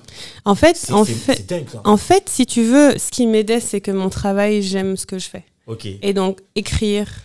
Même si tu lis les articles, tu verras qu'ils sont un peu plus. Genre. Alors, ce qui s'est passé aussi, c'est que je me suis séparée de mon ex un peu avant cette explosion de cash. D'accord. Donc, le par... donc 2017, c'est à la fois l'année où j'ai gagné beaucoup, mais c'est à la fois l'année où j'ai commencé mon travail sur la sexualité. Parce que, donc ça, c'est une année charnière pour moi. Parce qu'en parallèle, donc il y a rupture, on se sépare, tout ça, tout ça. Et euh, et il y a une personne de ma communauté qui me dit, on fait un programme sur euh, le bien-être au global et tout. Elle me fait, mais Livia, tu parles pas de sexualité. Et j'étais là. Euh, et en fait, c'était fou parce que tout ce temps, donc tu te rappelles les deux personnes que j'étais, celle qui était excellente et celle qui était curieuse de plein de choses. Ouais. Tout ce temps, j'écrivais des histoires érotiques en cachette. tu vois, tout ce temps où j'étais en train de bosser à Londres, où j'étais en train de faire tous ces trucs, en sous-marin, moi j'écris des histoires érotiques, moi j'écris de la romance, moi je, je suis fan de, de, de bouquins érotiques et tout, mais en sous-marin. Et cette fille me pose cette question, et là, on était en juin 2017, et là je... J'ai écrit mon premier article sur la sexualité publique et là je sors toutes les larmes de mon corps parce que j'explique que euh, j'étais dans une relation où j'avais pas le libido, que je me sentais très honteuse d'avoir eu de nombreux partenaires. Enfin, j'ai déposé toute ma, toute ma culpabilité qui m'avait. C'était comme un. Je te jure, j'ai parlé de tout sauf de ça, en fait. C'était assez quoi. fou. Ouais, et j'ai tout sorti, mais bon, pas tout, parce que Bien visiblement, il y avait beaucoup après, tu vois, mais c'était comme si j'avais explosé le bouchon, et il y a tout qui est sorti, et j'ai tellement pleuré quand j'écris, parce que je me suis dit, qu'est-ce que les gens vont penser de moi et tout. Et au début, il était dans un groupe, mais dans le groupe, il y avait genre 500 personnes, et le retour que j'ai eu sur cet, article, c'était, euh, waouh, mais nous aussi, c'est pareil. Pour nous aussi, c'est comme ça. On savait pas. J'ai pleuré tellement. Et donc 2017, c'est aussi l'année où j'ai réalisé que c'était un sujet. Et j'ai commencé à faire attention à mes clientes euh, qui, qui avaient des soucis par rapport à l'argent et qui me disent, oui, par exemple, mon oncle m'a violée quand j'avais 15 ans, tu vois. Et en fait, on fait le lien, on est là. Ah et donc, en fait, comme par exemple, tu te sens coupable de ce qui s'est passé de pas t'être défendu, alors tu vas euh, te dire, je ne mérite pas de réussir. Enfin, en gros, il y avait des schémas de ouf. Et j'étais là, waouh. Et là, j'ai commencé à m'intéresser, commencé à lire des bouquins, mais surtout pour moi. Parce que je me suis dit, si j'ai une nouvelle relation, je ne veux pas amener cette sexualité euh, honteuse dedans. Et euh, il n'y avait aucun truc professionnel. C'était vraiment pour moi. Sauf que j'avais envie quand même de publier mes histoires érotiques. Donc j'avais une phase où j'étais là, mais j'adorais avoir un business où j'écris des bouquins, tu vois. Et donc ça, c'est en train de se passer en 2017. En même temps que je suis en train d'exploser mon chiffre d'affaires, 2018, je me casse la figure, mais mal, quoi. Et le truc qui s'est passé, donc, donc janvier, février, mars, je rame, je rame, je rame. Je fais tout, je fais tout ce que je peux faire. Et puis avril, mai, je commence à craquer, j'en peux plus, tu vois. C'est juste, j'arrive pas à trouver la solution. Parce que je m'étais dit 100 000 euros, c'est rien. Je suis sûre que je peux les refaire. Ouais, c'est clair. Tu vois, je suis sûre que je peux les oui, refaire et tout. quoi. Sauf que mon mental, il en a pris un trop gros coup. J'étais trop déprimée, j'étais trop, j'avais trop de frais. il faut de l'énergie pour pouvoir les, les refaire. Ouais, mais quand tu vois les, re- les relances d'huissier chaque jour, tu vois tes, tes prestataires qui te faisaient confiance, qui te disent Mais Livia, quand est-ce que tu me payes Ouais, ça là, te mine. en Ouais, fait. mais t'es là, je sais pas. En fait, t'es là, je sais pas. Je, je n'ai pas de réponse pour toi. Ça te mine, tu dors pas la nuit. Et euh, moi, je suis dans ma grande maison que je payais euh, à l'avance. Donc, oh, c'était dingue. Ouais. Et le, la cerise sur le gâteau, c'était mai, euh, mai, je viens en Guadeloupe en vacances. Et, euh, et alors, début mai, j'ai créé un article pour dire voici ce qui se passe en fait dans ma société. Je l'écris publiquement, Ah ouais? j'ai dit, ouais, Ah, j'ai dit la vérité, c'est que je suis fauchée. tu vois, j'ai écrit un article sur ça. Et figure-toi que tu parlais des Amazones tout à l'heure, qui étaient mes clients privés. Euh, j'ai découvert deux ou trois semaines après qu'elles étaient très mécontentes du travail avec moi. Ah ouais? Oui, en fait, on avait travaillé ensemble, je crois, jusqu'à janvier.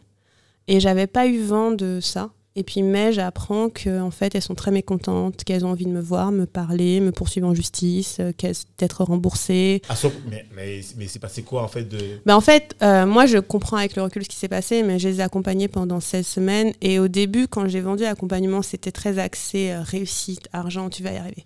Sauf que j'ai changé un petit peu euh, au fur et à mesure et j'étais plus dans le on va travailler sur ta lignée avec qui tu es et ça va te rapporter de l'argent. J'ai compris. Et donc, du coup, je leur ai communiqué ça, etc. Mais je pense qu'elles n'ont pas eu les résultats physiques qu'elles voulaient après. Et euh, moi, je ne peux pas garantir des résultats physiques. Oui. Mais, euh, mais j'aurais pu les accompagner plus sur l'implémentation technique. Mais malheureusement, j'ai pas eu cette demande sur le moment, tu vois. Et donc, j'étais dévastée, j'étais trop triste. En fait, j'avoue, ça m'a donné. Ouais, en fait, j'étais triste, tu vois, parce que accompagner un groupe, peut-être une dizaine de personnes, 4-5 mois, on a fait une retraite en Guadeloupe. Ouais, je me rappelle ça. Euh, oh, j'étais triste. J'ai pleuré. Non, mais j'étais vraiment. Et en fait, elle, ce qui les a déclenchés, c'est de voir que j'étais fauchée. Et donc, je n'étais plus l'exemple de la personne qui réussissait. Je pense. J'interprète. Ouais, je. Mais je pense que elle, c'était- En fait, elles avaient un élément probant pour dire voilà, en fait, elle est Non, en fait, c'est un charlatan. Elle Ouais, est nulle. elle Elle, est nulle, ouais, à son job.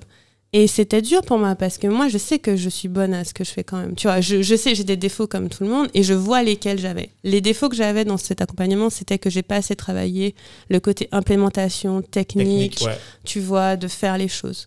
J'aurais dû y penser moi-même.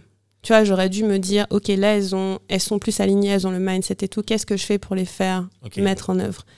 Mais j'y ai pas pensé. Ouais, t'as pas. C'était mon erreur, tu vois. Mais, Mais la, question, ceci- la question ouais. que j'aimerais te poser par rapport à ça, excuse-moi, mais c'est que est-ce que fondamentalement, elle mettait en pratique ce que les conseils que tu leur donnais? Parce que moi, j'ai des échos euh, sur euh, beaucoup de coaching où en fait, tu as des personnes qui euh, sont entre guillemets euh, mécontents euh, d'un coaching ou de formation, etc.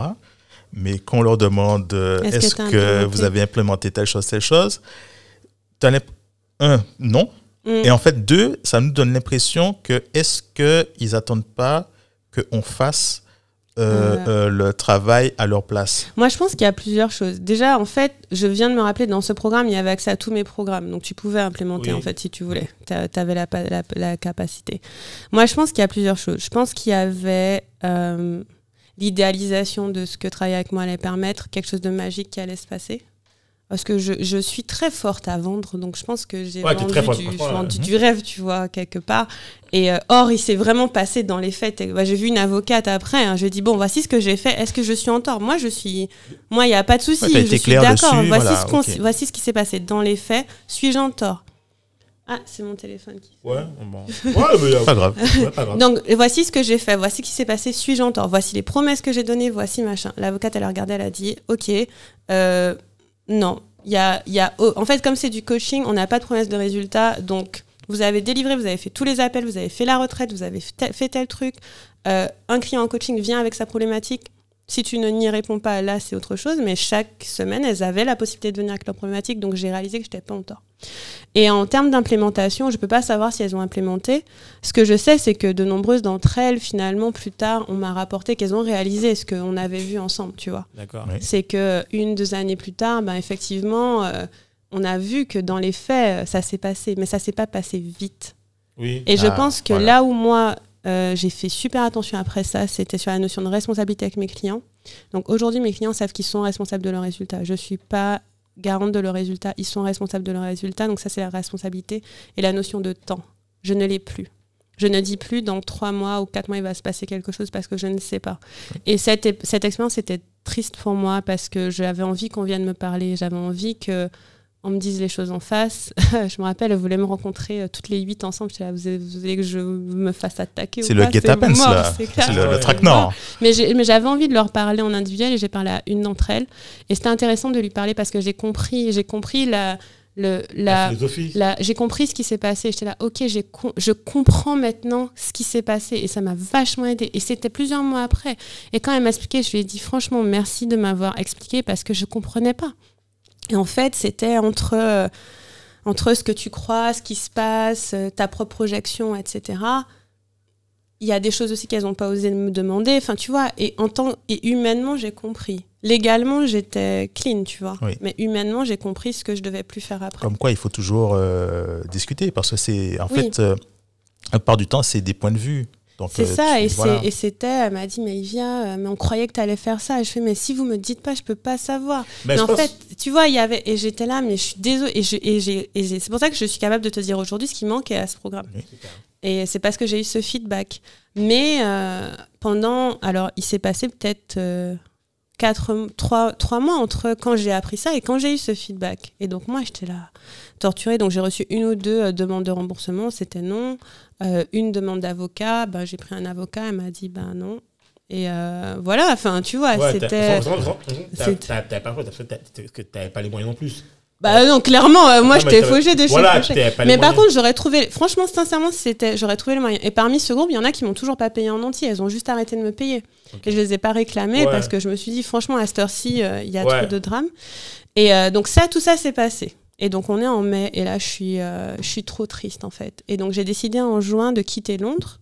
euh, de quitter la maison et je suis partie vivre à Porto, au Portugal, où mon petit frère euh, Kenny, donc mon plus jeune frère, il, faisait, il, il faisait Erasmus là-bas, il s'était lancé dans la céramique.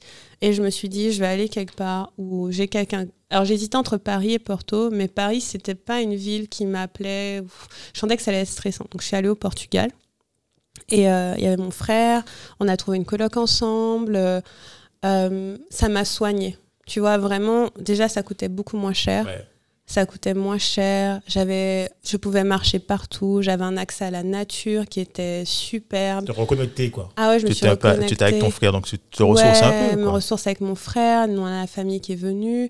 Et tu vois, là, j'ai recommencé à prendre du poil de la bête parce que j'étais, j'étais déprimée. Et pourtant, je travaillais, pourtant, je lançais. Cette année-là, j'ai fait un bon chiffre d'affaires quand même. hein.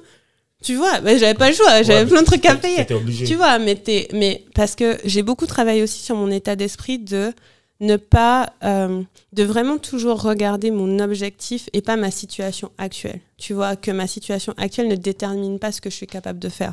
Alors, j'étais en, cette année-là, c'est mon année la plus spirituelle. J'étais en méditation tout le temps, j'étais en prière tout le temps, j'écoutais toutes les vidéos qu'on peut imaginer sur la pensée positive et tout. J'étais là, je ne vais pas sombrer parce que si je sombre, Ouais, je c'est- peux pas. Tu coules. Et un truc qui est aussi très important, c'est que si je sombrais, je savais pas quoi faire comme job. tu vois, j'étais là, j'étais là, je sais faire que ça, écrire, écrire sur un blog et En lancer fait, des seule la réussite. Voilà. j'ai, pas, je sais pas quoi faire. Genre peut-être faire des tresses sur la plage, je sais pas. Je suis très bonne à faire des tresses, mais c'est pas très scalable, tu vois. Ouais.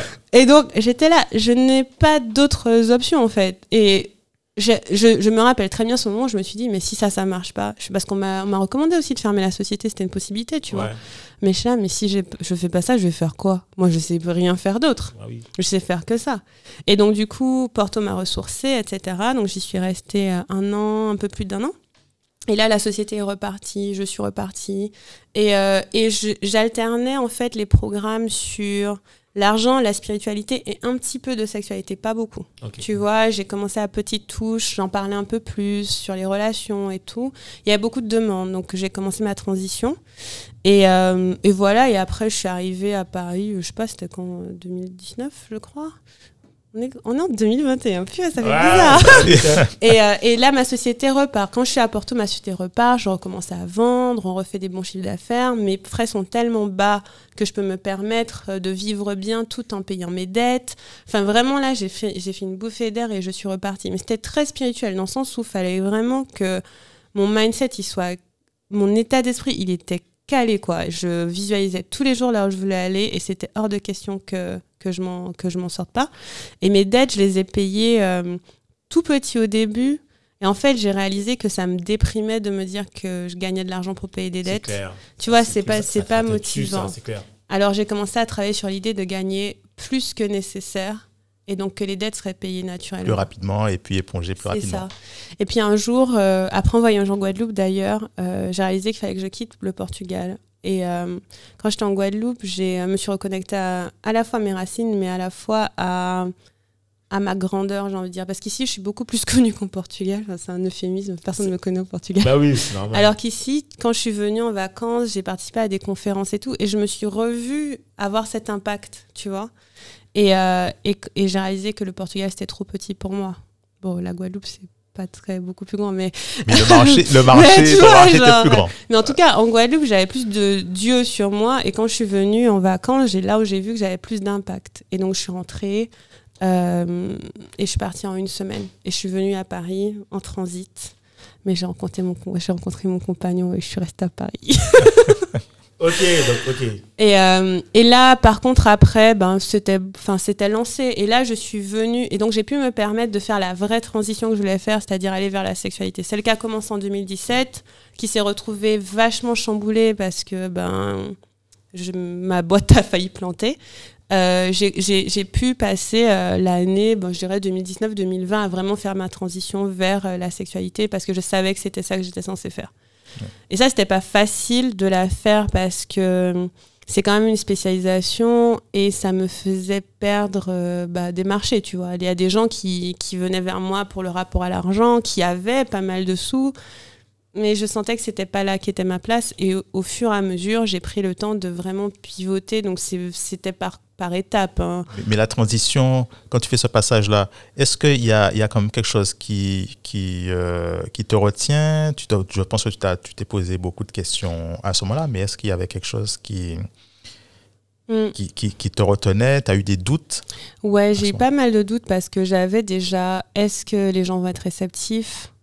Est-ce qu'on va me payer? Sur ce thème Parce que il y a beaucoup de, par exemple, de comptes Instagram gratuits sur la sexualité, mais est-ce que je vais devenir millionnaire avec ça tu vois? Parce que mon objectif, c'est quand même d'être très riche, tu vois? Oui, Comme on l'a dit oui. au début. euh, euh, moi, j'ai moi, j'ai une vision d'une société à multimillions. Je, je veux pas une société juste pour mon lifestyle. Je veux qu'elle ait un gros impact sur la société au global. Et donc, est-ce qu'elle va me permettre de gagner l'argent que je veux? Ça, c'était une question. Est-ce que je vais pas exclure toutes les personnes qui ne sont pas intéressées par ce sujet maintenant, mais qui pourtant me suivent? Donc ça, c'était difficile parce que j'étais très attachée à ma communauté. Donc il y avait la question de tous les gens qui venaient pour l'argent ou la spiritualité ou quoi. Et si- je vais les laisser. Euh, Est-ce que je suis légitime? Est-ce que j'en sais assez? Et, euh, et je me suis aussi beaucoup formée et ça m'a aidé à ma légitimité, tu vois, ça m'a aidé. Oui, effectivement. Mais tu sais, parce que euh, en général, quand hum, est-ce que c'est pas aussi euh, un peu le, le- le- qu'on appelle ça le syndrome de l'imposteur Mm. euh, aussi? Parce que euh, une expertise, une légitimité, en fait, on l'a construit tout au long. On- finalement, on on ne finit Bien jamais. sûr, c'est clair, c'est clair. C'est clair. Et, et donc, alors, tu as fait cette transition, Mm. mais finalement, les personnes qui te, qui te suivaient sur euh, le, le rapport à l'argent, Ouais. ça, ça a donné quoi? Ils t'ont, ils t'ont, ils t'ont, ils t'ont suivi Il y en a qui m'ont suivi, il y en a qui Ouais. ont arrêté. Il y en a, Oui. j'en ai perdu clairement. J'ai perdu des lecteurs et des clients, c'est sûr. C'est sûr.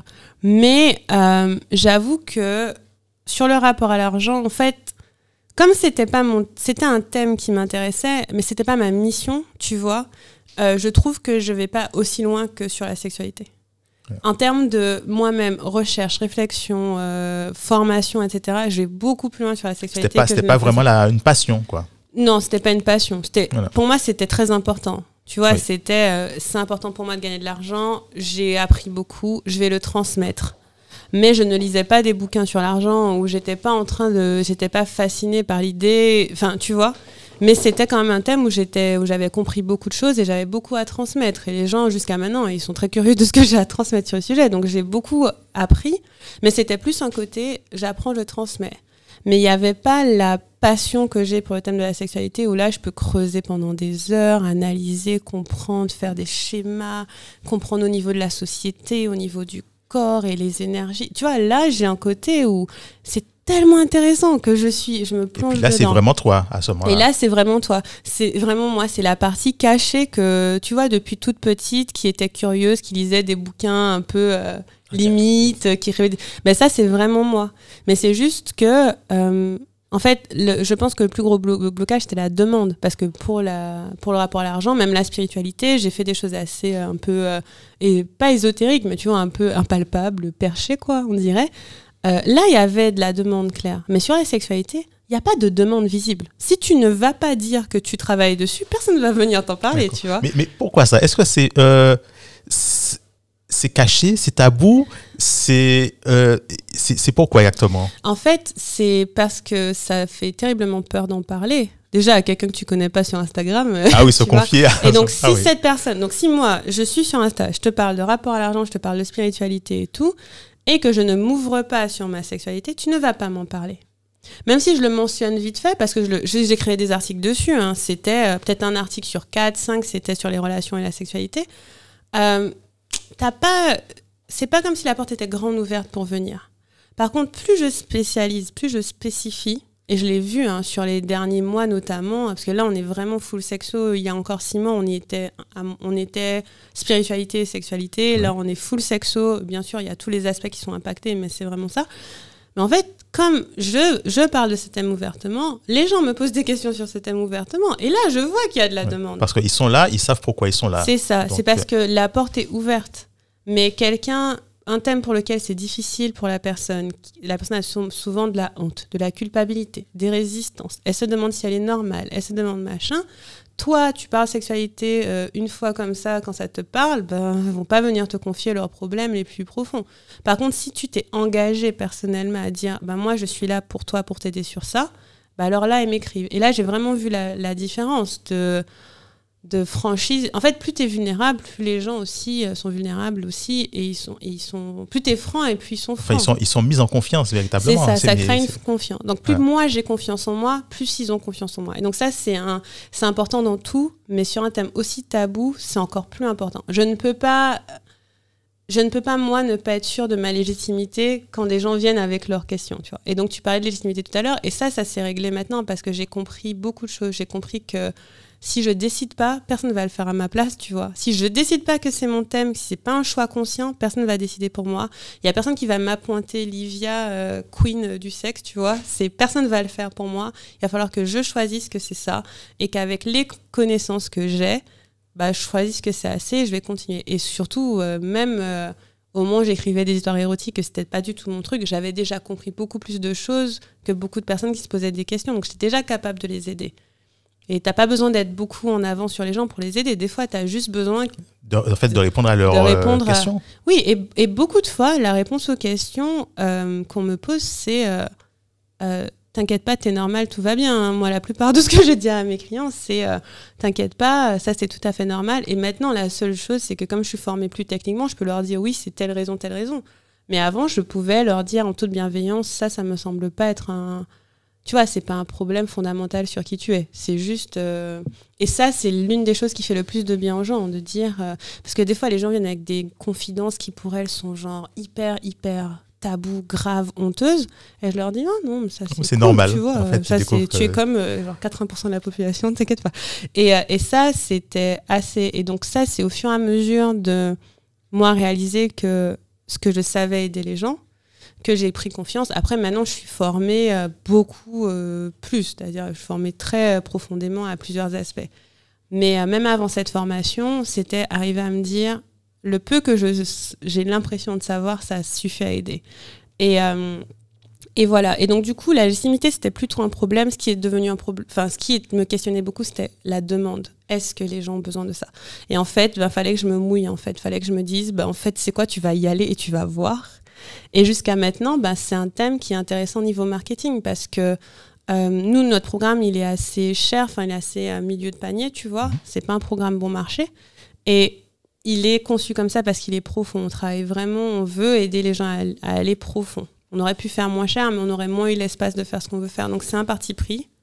Et donc, du coup, ce qui est intéressant, c'est que bah, il y a beaucoup plus d'objections à contrer.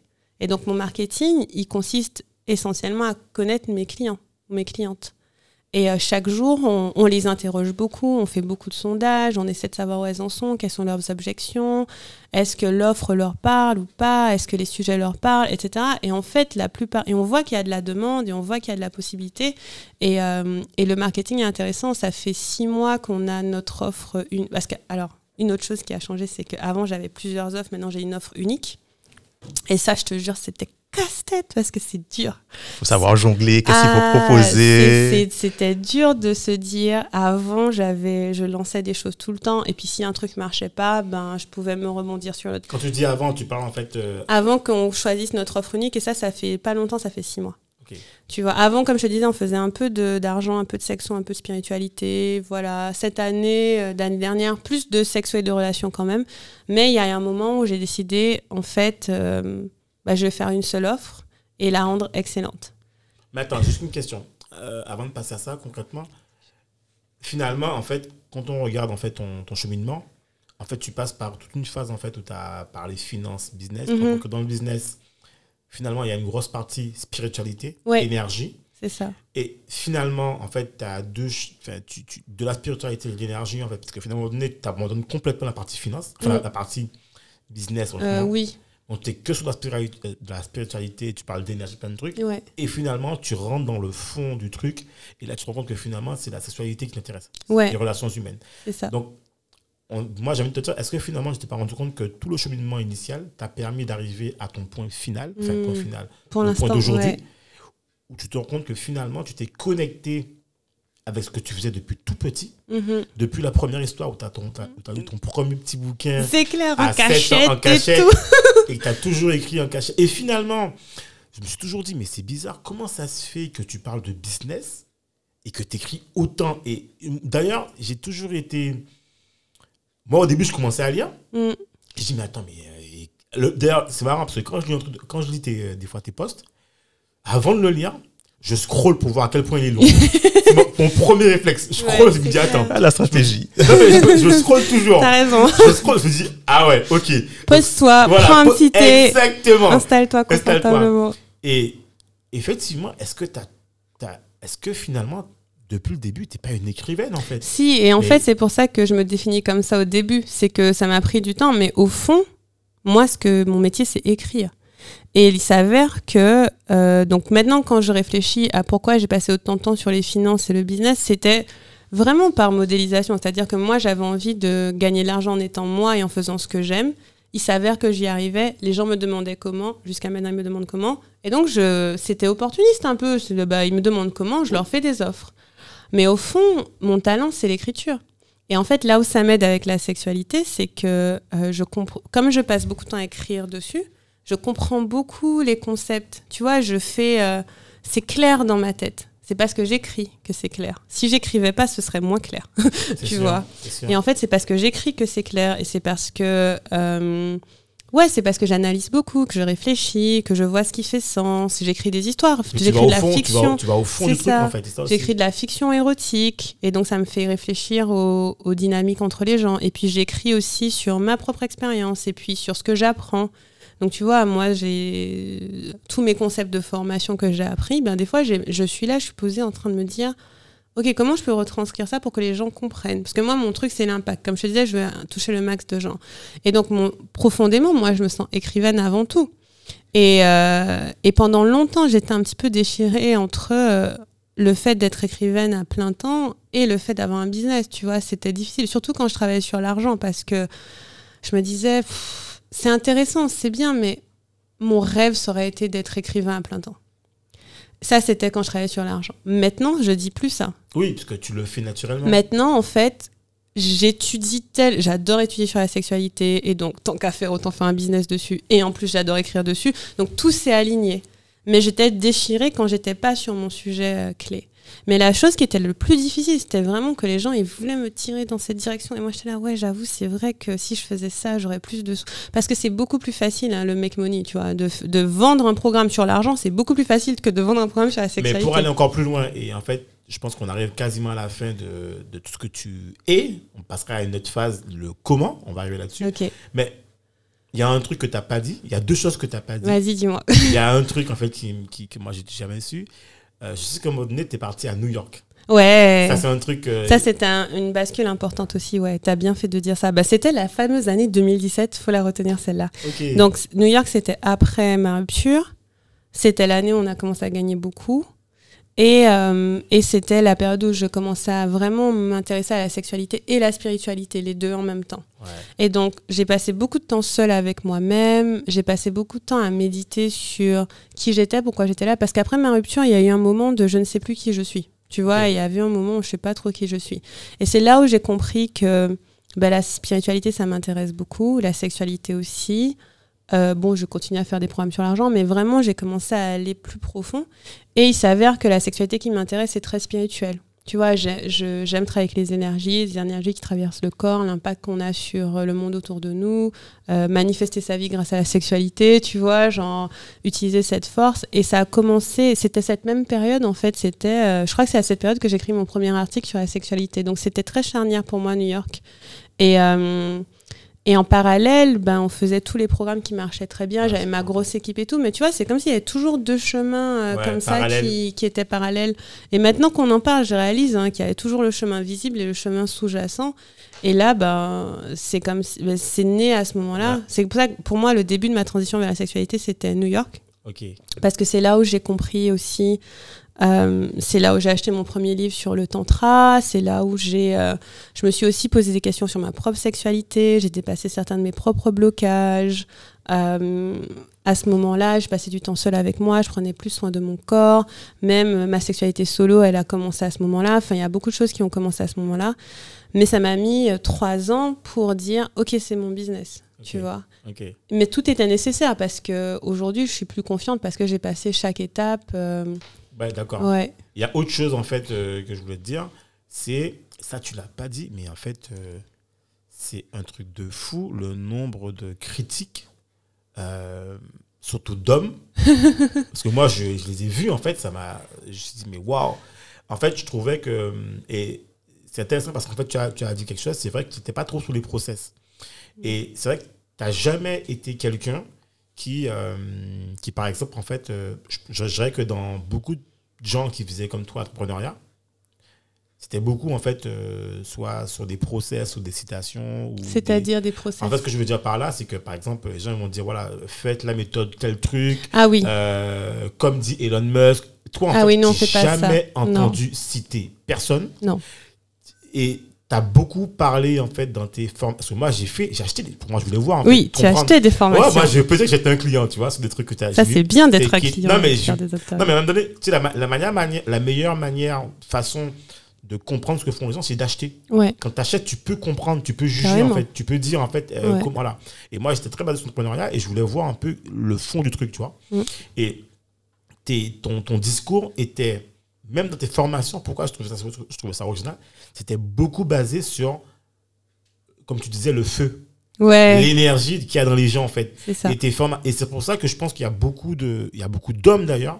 Je me rappelle qu'ils disaient en fait, euh, ouais, que ça c'est du bullshit, c'est des trucs qu'on vend, ça a, ça a aucun sens. Mm. Mais je pense que, Pourtant, ça marche. non, non, justement, et, et- et d'ailleurs, je crois que j'avais jamais vu, j'étais étonné, autant de femmes sur, enfin, les, les femmes, elles l'achetaient quoi. un truc Ah de ouais, fou, elles sont quoi. à fond. Non mais à fond et, et je, me rappelle, je, je, je dis à Bruno, c'est un truc de fou. Comment elle fait ça? Parce que ouais, c'est intéressant ce que tu dis parce que personne, moi je m'intéresse pas aux hommes dans ma Ben voilà, tu vois. parce qu'en fait si tu, je les aime bien, hein, c'est cool, tu vois, y a pas de C'est pas la cible, c'était pas la mais c'est cible. pas ma cible. Voilà. En fait, c'est intéressant parce que c'est une très bonne remarque. Les plus grosses critiques que j'ai eues, elles étaient quand j'ai affirmé euh, soit mon indépendance financière, soit mon indépendance sexuelle.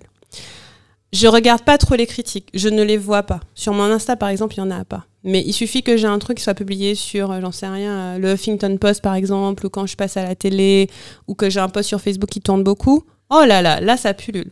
Mais là, je pense que dans mon énergie, ça doit plus être euh, trop disponible parce que j'en vois moins. Mais c'est ça souvent quand je disais que j'étais indépendante financièrement et quand je disais que j'étais indépendante sexuellement, mon Dieu, j'ai reçu toutes sortes de remarques. J'ai reçu des tu vas mourir seule euh, dans, dans ta tombe avec tes, tes billets. J'étais là, bah, ok, si tu Ouais, veux, les, tu les, vois. les Ah ouais. en fait. Ouais, euh, si t'étais au quartier, tu te ferais violer. Mais tu vois, je- Euh, mais je, je, je Et j'étais là, ouais, d'accord. Et j'ai donc ça c'est les ça c'est en général et l'autre c'était que j'étais euh, J'étais un démon incarné, que j'étais satanique, que j'emmenais les gens dans la mauvaise direction. Non seulement il y avait l'argent, mais en plus il y avait le sexe. non, non, non, non, non. C'était, ah ouais, il y avait des gens. hein. Ouais. Ah ouais, j'ai vu des messages longs, longs, longs sur ma page en disant faites attention à cette femme. Ouais, ça Elle va vous vu. détourner du droit chemin. Et, et moi, je suis là. Et franchement, de toute façon, il m'intéresse pas. C'est pas ma cible. Parce que au fur et à mesure, donc au début, c'était dur à gérer, mais aujourd'hui, je sais qui je sers. Ce ne sont pas ces gens-là. Les personnes que je sers, ce sont souvent des femmes ou des personnes trans ou non binaires qui sont souvent marginalisées par la société, qui en ont marre, qui veulent prendre soin d'elles. Je ne sers pas les autres. Et en fait, à partir de ce moment-là, moi, j'en ai rien à foutre des critiques. Pareil, euh, parfois, j'ai, ça arrive, c'est moins souvent, mais parfois, j'ai des femmes qui se foutent un peu de ma gueule sur les réseaux, qui disent ah ah ah, euh, que ce que j'écris, c'est, euh, je sais pas, trop fleur bleue, trop mignon, j'en sais rien. Et euh, je suis là, ben, je m'en fous. De Ouais. toute façon, c'est un truc que je dis souvent à mon compagnon. De toute façon, quelqu'un qui va pas me payer m'intéresse pas. Donc, voilà, tu vois, c'est genre si de toute façon tu vas jamais me donner d'argent, va là-bas, laisse-moi tranquille, laisse-moi faire mon travail avec les gens qui veulent travailler avec moi. Et tous les gens qui ne vont jamais me payer ne m'intéressent pas. Par tu exemple, vois. c'est ce qu'on dit.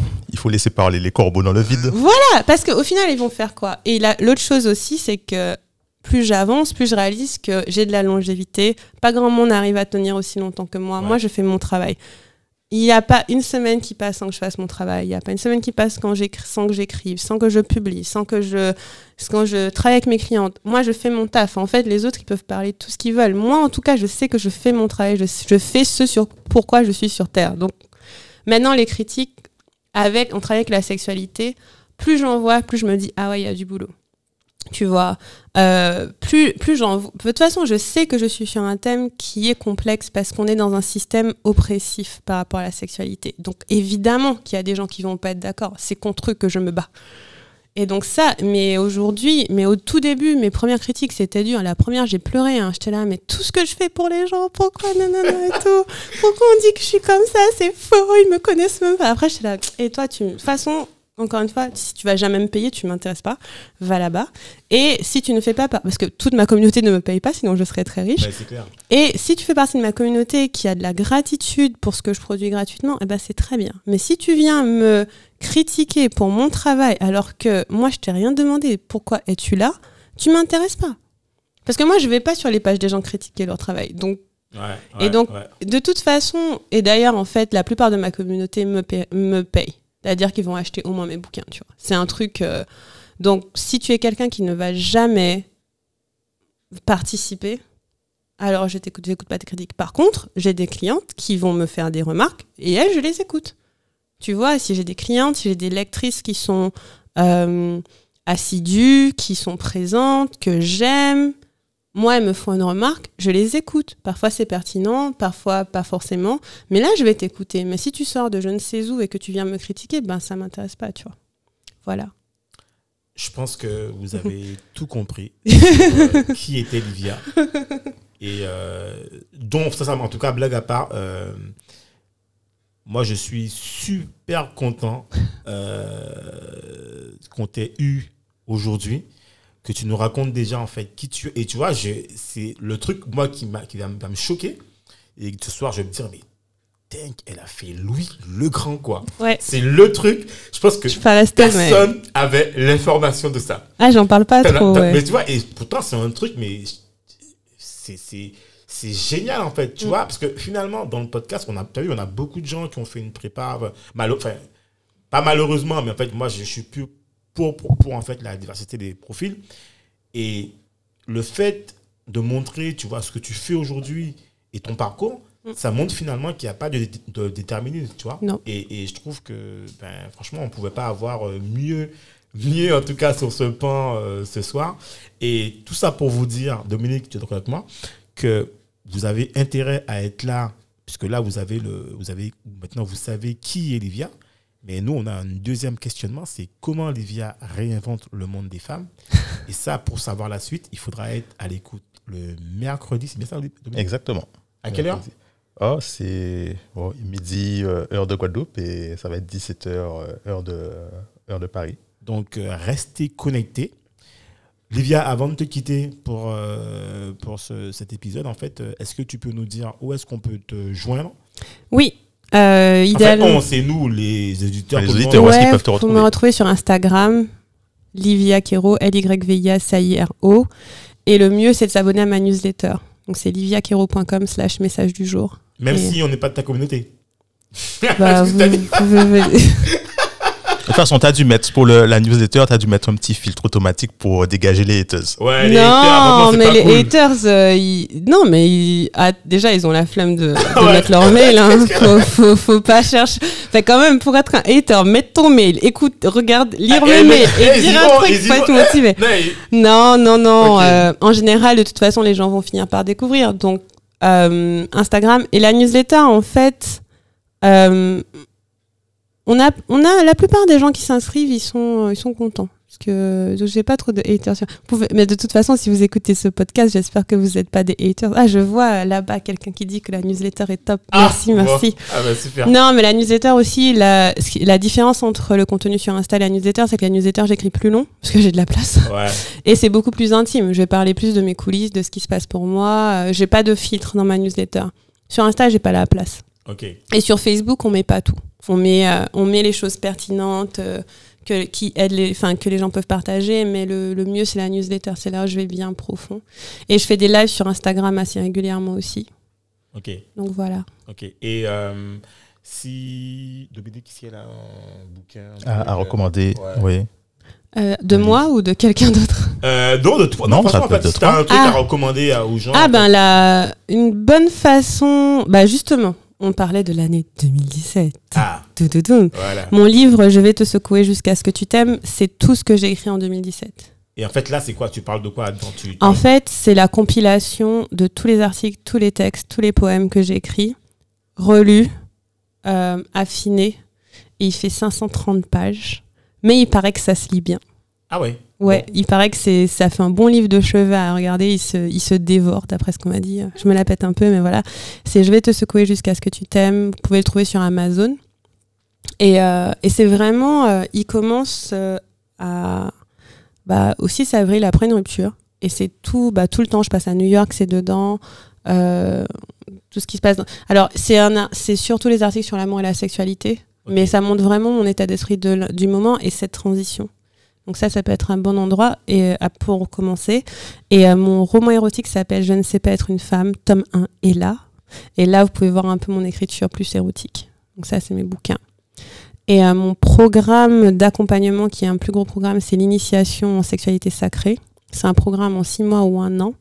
Et bah, venez me parler sur Instagram et vous en parlerez. Et là, c'est si vous avez envie d'aller profond à la sexualité, de la soigner, de vous reconnecter au plaisir, que vous choisissez vraiment d'investir dans ça. C'est, euh, on est trois à travailler dessus, c'est super. Voilà. Bon, je pense qu'elle a tout dit. En tout cas, euh, j'espère que vous aurez beaucoup de plaisir à écouter en fait euh, l'épisode. Euh, N'hésitez surtout pas en fait à partager. Je trouve que moi, enfin perso, c'est un épisode monumental. Ouais. Encore un super épisode. Ouais. Et, euh, et n'hésitez pas à commenter vos feedbacks, tout ce que vous avez, euh, ça sera avec plaisir. Et restez connectés mercredi. Y aura un second épisode avec Livia. Et là, on rentre dans le nerf de la guerre, la sexualité. Yes. Ah oui, parce que là, il faut qu'on en parle. Voilà. Donc, à tout de suite, à mercredi. Ciao, Olivia. Merci beaucoup. Merci à vous qui avez Salut, écouté. Livia. À Merci, bientôt. Dominique. Merci de nous avoir écoutés jusqu'au bout. Afin de faire découvrir ce podcast, n'hésitez pas à nous laisser une note 5 étoiles avec un super commentaire sur Apple Podcast ou toute autre plateforme d'écoute. Enfin, si vous vous abonnez sur la newsletter onréinventelemonde.com, on vous enverra directement l'épisode avec des bonus. On vous dit à la semaine prochaine pour un nouvel épisode.